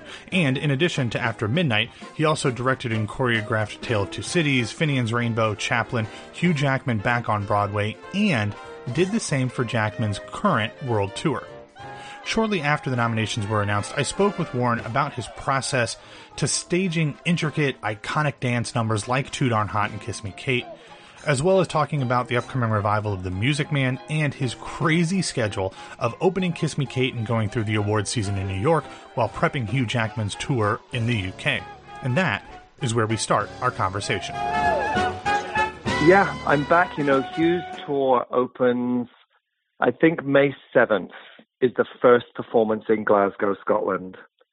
So we'll go, I leave Saturday morning to go to the north of England to do all the technical rehearsals. We have a giant aircraft hangar with this huge um, set and all the technical aspects, all the video content, all the lights, all the sound, all of that good stuff uh, up in the north of England. And then I open that. I'll stay for a couple of shows just to make sure that it's really running well.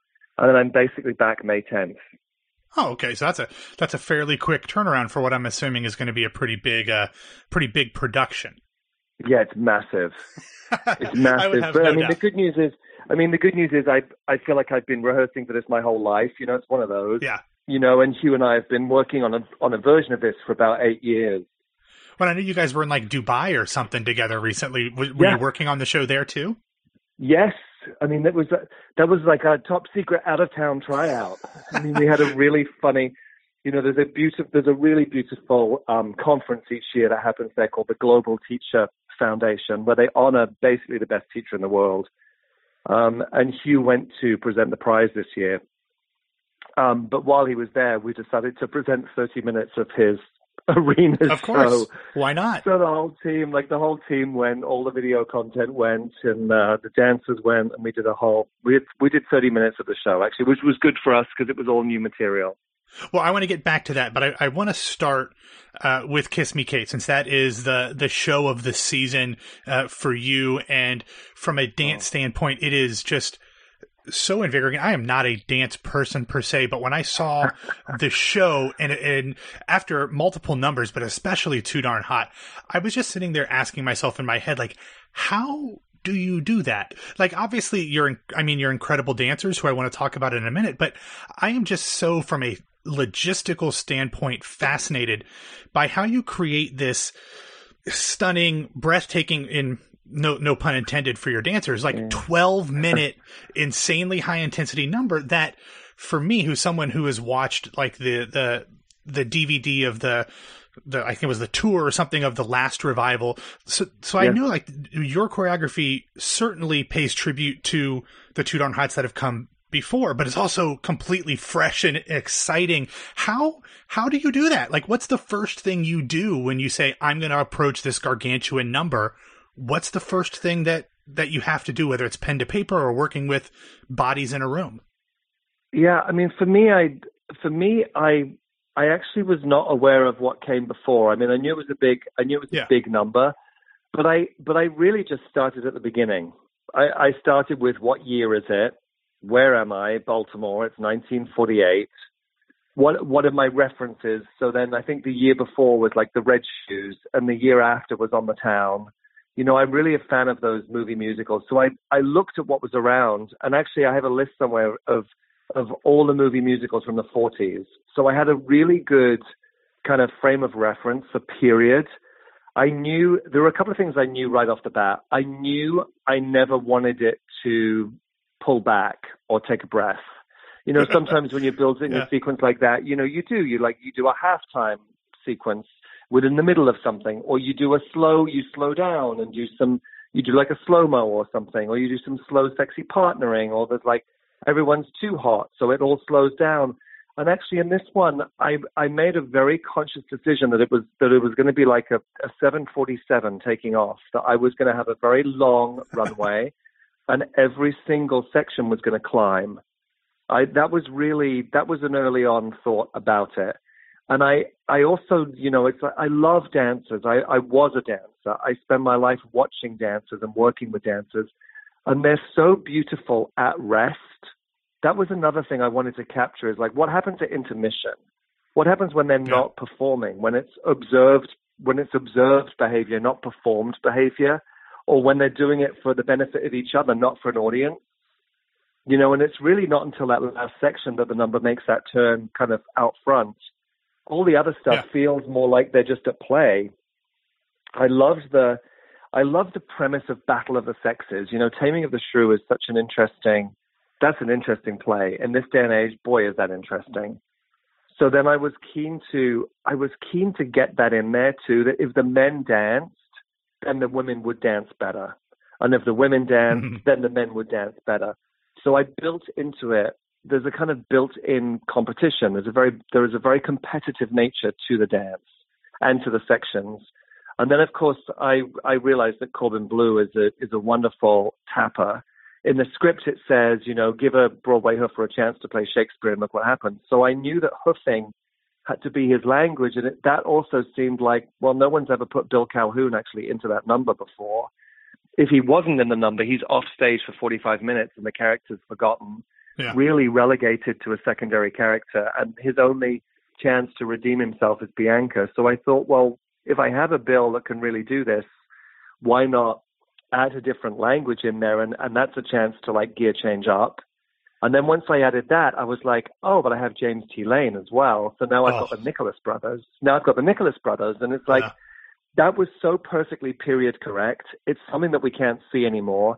It's something that I loved choreographing.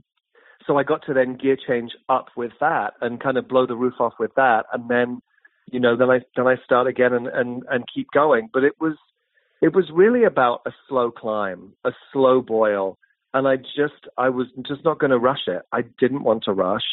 Uh, and I, I, you know, and I love to celebrate dancers. I, I think that's that wonderful thing that happens in the applause is, you know, the audiences at, at 54 are very polite, and the the number finishes, and you know, as you've seen, and you know, the audience applaud, and then I think they realize what they're applauding for. That they realize that these kids have just danced for almost 11 minutes, and there's a beautiful tipping point in the applause where it actually gets more and it gets extended. You know, it's a long applause uh, because I think they realize they're clapping for the dancers. They're clapping for dance and clapping for the dancers, and it's. I've, I'm very moved by it. Very, very moved by it. As someone that's danced my whole life, it's just you know, I'm sure in her life Kelly O'Hara has had a lot of applause, but those dancers, they they don't get that kind of applause. They don't get that kind of thanks. They don't get that kind of affirmation. Um, so I I love that they get that at the end of it. And um, you know, it's a great song to start with. Cole Porter's a really great person to collaborate. Like what great material for me. That's really that's really great. The song was really fun to stage. I really am fond of James T. Lane. He's an extremely dynamic performer. You know, he's he's got a lot of what I call wattage. That was easy and fun to stage, but I but I knew I knew what I wanted it to be. I really did, and and I spent a lot of time with David Chase, the dance arranger, and we wrote music for every single section, and we tried things in a different order, and we we we fooled around for five days in pre-production, and then finally I was in rehearsal with the company, and and off I went. But it was a it, it was an undertaking. It really was, and and a great challenge. You know, what a fun challenge for me. Oh, I'm sure. When you, because I know, uh, I think Roundabout released some video from the pre-production work sessions or whatever. When Yeah. you go in, when you go into that pre-production, or even if it's when you go into the room for actual rehearsals, how much do you have committed to paper or in your mind, written in pen? This is not changing. And how much do you say, well, this is either in pen or there's nothing here, and I'm going to work with these dancers who are incredibly talented and we're going to figure it out together. Is it does it depend on the song? Does it depend on the dancers? What's your process with kind of pulling all of the disparate pieces into one cohesive number? I normally, it's interesting, talking about the entire show, I normally plan between 60 and 75%, just for my own stress level. Just so when I walk in, I, I don't feel stressed of, about not knowing what comes next. You know, I, I have a kind of confidence in my approach. And certainly all of the big things I will have addressed. And certainly all of the music, every single part of the music I will know. I'll know how to count it. I'll know what sections I'm doing and I'll and I'll have an idea for every single beat of the show. Whether it's fully choreographed, uh, probably not. Really, seventy percent will be pre-choreographed. But I but I do like divine intervention, a- and and by divine I mean from the actors. You know, it's like I love being able to collaborate. I love that I would say it looks like this, and they would say, "What about that?" You know, it's like playing tennis with Roger Federer. It's just if you can collaborate with a good partner, and Kiss Me Kate, you know, I've got lots of good partners, and oh yeah so that that was that was fun like that with a number like Too Darn Hot. Every section was for that one. It was pre-planned. Every section was choreographed. How I got from one section to the other was not planned. I, I tend not to plan the traffic. Hmm, that's interesting You know, I, I don't plan how it moves from one to the next because I actually like to do that with the real people, with the real shapes. But each section, we could kind of blanket teach each, each section like an audition combo. And then we teach, we stop and then we teach the next section. And then we stop and then we teach the next section. And we stop and we teach the next section. And then slowly I'll stitch it together and say, you three do that section. You two sit on that crate. You two run across the stage. Like I'll, I slowly paint like that. But with a big number like that, it actually helps if they know the steps because then then then they're in the position to kind of problem solve with me. If they don't know where they're going and they don't know what they're doing, sometimes that spells uh-huh. disaster. Sure, sure. Do you when you when you go into that? Is it different when you're doing these huge signature iconic dance centerpieces like Too Darn, Hot, Too Darn Hot or like Waiter's Gallop than it is if you're just doing a regular number that has dancing in it? Uh, Is it is, it, is your process different from those big focal dance points as it is to just a, a regular musical theater song that has choreography as well? No, I feel like it's the same actually. I mean, it just they just take more time. That's all. you know, sure. Too Darn Hot. I you know, Too Darn Hot. I planned for five five days, and Tom, Dick, and Harry probably took me two. You know, it's it's or Bianca. Well, actually, Bianca's different entirely because that one I had a couple of goes at. You know, that one that number just changed the most of all of the numbers. It started as a soft shoe, then it grew into a tap number, then it grew into a tap number for the ladies, and then it grew into a staircase dance, and then it grew into him dancing on the ceiling. Like that one, that one had the biggest evolution of all because, you know, in the rehearsal room, I hadn't accounted for David Rockwell's incredible set. Right. And then when I get in the theater, all I can see is those three levels, and then I see three levels, and then I know I have to dance on three levels, and then I sit in the fifth row, and all I can see the whole show is the underneath of that kind of level. I'm just looking at the at the ceiling of the second level, and and I can't believe, and I just have to put his feet up there. You know, he's Corbin had danced everywhere else on that set. Yeah. Um, and it seemed like I just that was the only real estate that I hadn't used. Was there a bar there that he could pull himself up with like he did in the show, or did you have to have David Rockwell's team add that in there so that he could actually pull his body up to get his feet on the on the ceiling? We had to add it. We Yeah. added it in previews. Actually, we we probably added it two days before you saw it. In fact, I mean, it Oh, was wow. a very very late. It was a very late addition, and I and I stood up there and said, I think this part needs reinforcing, and I would love to put his feet here. I think he could swing up from this side, give me a monkey bar here, and give me a, a monkey bar there, and I got, That's so we added two two kind of bars across, and then one um, underneath to reinforce. That's amazing. Well, and that that kind of brings me to something that I wanted to to ask about. You're obviously reinforcing things to make sure that he is safe. Unfortunately, when I saw the show, you had a dancer get hurt in Too Darn Hot. Haley Fish uh, hurt her foot the night I was there, um, and uh, my friend Sarah Meahl went on in, in her place. When you work on these big numbers, like you said, that are like 747s that ramp up and keep going, and there's no time for it to slow down. How do you take into account making sure the dancers are themselves ready? Obviously, I think what happened with Haley was just kind of a freak thing, but just these are people, and you you know they can obviously push themselves really far. But I'm sure that's part of the equation that as a dancer and now a choreographer, you got to kind of figure what's too far, what's you know how much Yeah. farther can I push these folks? It's interesting. It's like sports.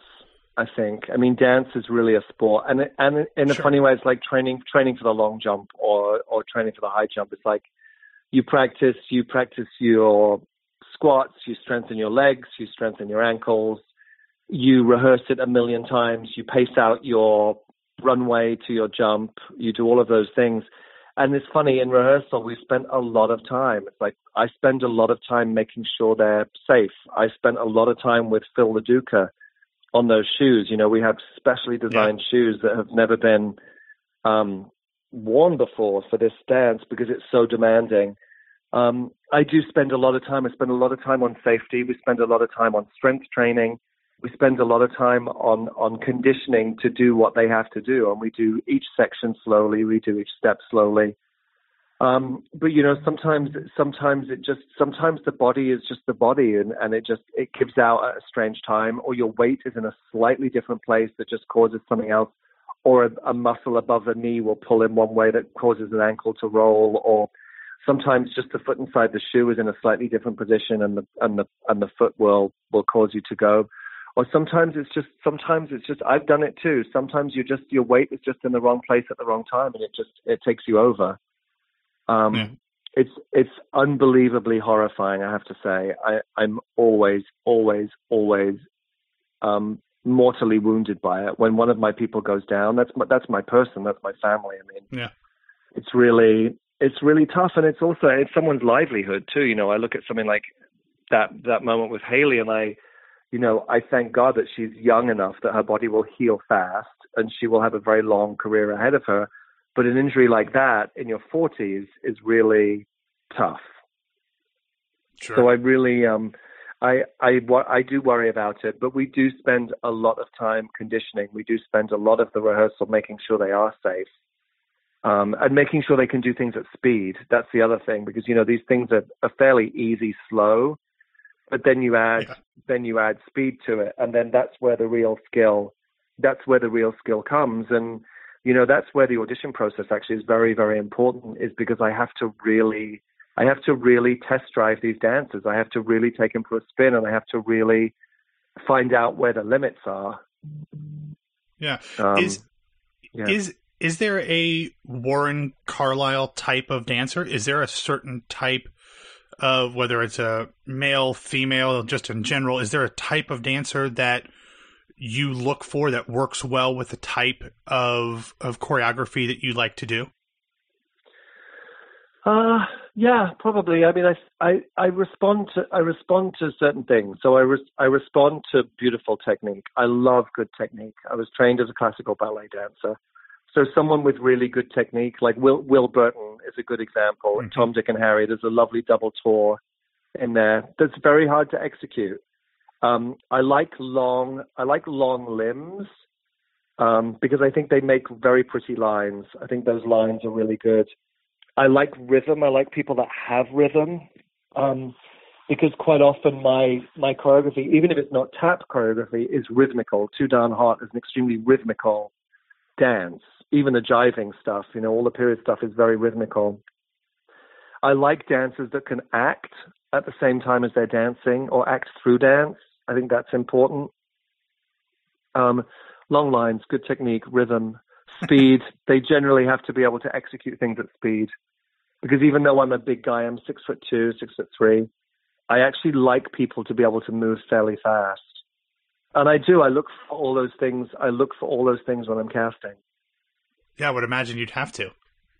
Yeah. Yeah. Well, so you you mentioned that it's nice that someone like Haley, if she's going to get hurt, she's younger and not to um, to out one of the most famous people in the world.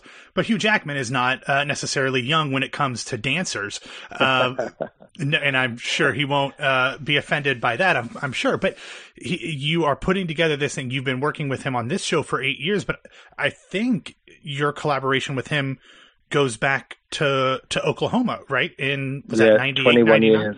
So 21 you- years. So you know him, you know what he can do. How much can you throw at a guy who is literally a superhero and despite being 50 50ish years old in incredible shape, how do you go about deciding what you're going to make Hugh Jackman do because I'm sure he has final approval, but I- after 21 years, I'm sure he trusts you to tell him what his body can and can't do. Yeah, I mean he's he's incredible. He's an incredible athlete. He loves a challenge. I mean, I have to say in this in this particular show, he is dancing more than he ever has. He is really, really dancing in lots of different styles and lots of different ways, and and he loves a challenge. This this is this is really fun for him and really fun for me. And actually, he's he's the one that's going to kill me. He's I'm the one that's going to have the heart attack. He's going to be just fine you know he's just he's a he's an insatiable rehearser he loves to rehearse um and he loves to rehearse full out at 150% and it's and it is so wonderful. It's so refreshing to be in a room with him. And and he meets the challenge every single time. Every single time i think i've come up with something that that will stump him or really challenge him he he comes back the next day with it done. I mean he's he is a, he is a superhero. He's a choreographic superhero. That's I mean, I saw the show back in 2011. Hugh Jackman back on Broadway. I mean, it was yeah, yeah. It, it, you forget that this guy is an A-list, world famous movie star when you see him up there. Yeah, it, it's it really is kind of breathtaking when you say, "Oh wait, that's a guy that I that makes you know movies that bring in a billion dollars at the box office." It's uh, it's it's Yeah. quite incredible to see him do that. So, um, uh, to kind of wrap up this after the tour. He's going on this big worldwide tour. Then you guys are back to work together again in like a year and a half from now on Broadway in a show that's not necessarily something that I think folks would imagine is a huge choreographic piece. But you're going to be working together again back on Broadway in The Music Man. Are you going to find ways to get him to dance in that? Because there's obviously dancing with the kids and Zaneeta and Tommy Djilas. But, you know, Professor Harold Hill's never exactly been a dancing role. Are we going to see Harold Hill dancing in this one? Yeah. I think definitely, Matt. I think definitely. I mean, I think you know, dance is an amazing con. Like, what what better con? Oh than wow, dance, yeah, I love that. Right? It's like it's to me, you know, to me as a, as a choreographic mind, I'm like, oh, this is perfect. While they're looking at while they're looking at his feet, he's stealing their hearts and their wallets. It's like this is brilliant. Oh man, I really I've never thought that. So I yeah. think it's like part of that double talk. You know, it's like part of that double talk. Choreography is really wonderful distraction to lots of things, um, and he he's really good at communicating through dance. So uh, as as we dive into Music Man in the coming months and and, and the coming year, I, I have a feeling there'll be some there'll be some real dancing, and with Sutton too. You know, she loves to Oh, dance, and uh, it's a it's a creative team that loves dance. So so look out, there could be some surprises in there. now, if correct me if I'm wrong, but is this the the first time you've worked with Sutton? Then It is. It actually is. I staged the Tonys in mm, whenever she did Violet. So I, it may have been 2014. She was nominated for Best Actress. Yeah, it was Yeah. that year. So it was Yeah. 2014. So I staged the Tonys that year for the telecast.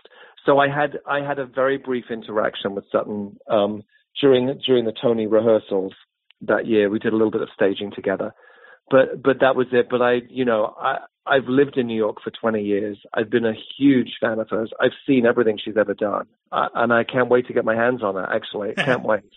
Yeah. Well, she's someone who, you know, very much like Hugh is, is a huge musical theater star, but is a star in her own right outside of the Broadway sphere, but is really a triple threat, can, can do it all. So I'm super excited to see not only what you, but Jack O'Brien and everybody else with the team comes up with, uh, these two together. Yeah. Cause it seems just like a, you know, no pun intended, a, a, a super team to put together for uh, just an incredible show that, uh, uh, means so much to so many people in the theater community. Yeah, I mean, it, yeah, to me too. It's it's really it's really a special one. It really is. It's it's such a lovely, unexpected love affair. You know, two people who thought they were really happy, who had everything in their lives that they thought they needed. The last thing they realized was that they needed each other, and it's really it's really a lovely, lovely story.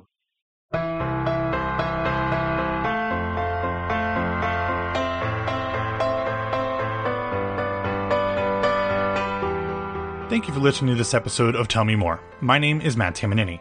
You can find me on Twitter and Instagram at BWWMatt, and you can reach out to Broadway Radio on both Facebook and Twitter at Broadway Radio. You can find links to all of our guests' social media accounts as well as links to their respective shows, websites, etc.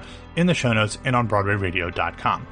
Tell Me More is produced and edited by me. Special thanks, of course, to our guests Beth, Ashley, David, Dominique, Diep, and Warren, as well as Lisa Goldberg, Alexis Reynolds, Michael Jorgensen, Brianna Sanchez, and the man without whom none of Broadway radio is possible, James Marino. Thanks again for listening, and remember, as we head into the last week of Tony season, the overture is about to start. You cross your fingers and hold your heart. It's curtain time, and away we go. Another opening of another show. Also, always get a second scoop, and when you get the chance, ask people to tell you more.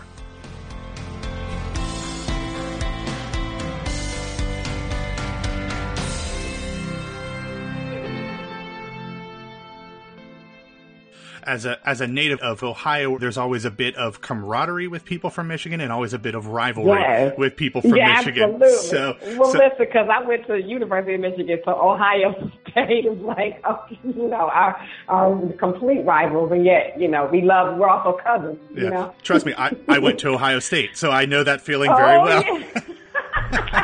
So- oh my God, we've been talking this whole time without know. knowing. Well, well, trust me. Every about two thirds of the people I interview are Michigan grads, so I'm I'm quite used to uh, to talking to Wolverines. Right.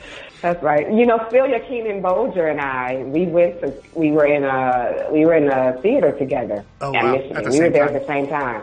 It's, yeah. I, I, that's one of the things that makes it hard to take my sports loving side and translate it over to the theater loving side because if I was really that passionate about it in the theater side of it, I couldn't I couldn't love like half of the people that that I love in the theater because they all came from Ann Arbor. So uh, I've, I've got to be able to put that aside.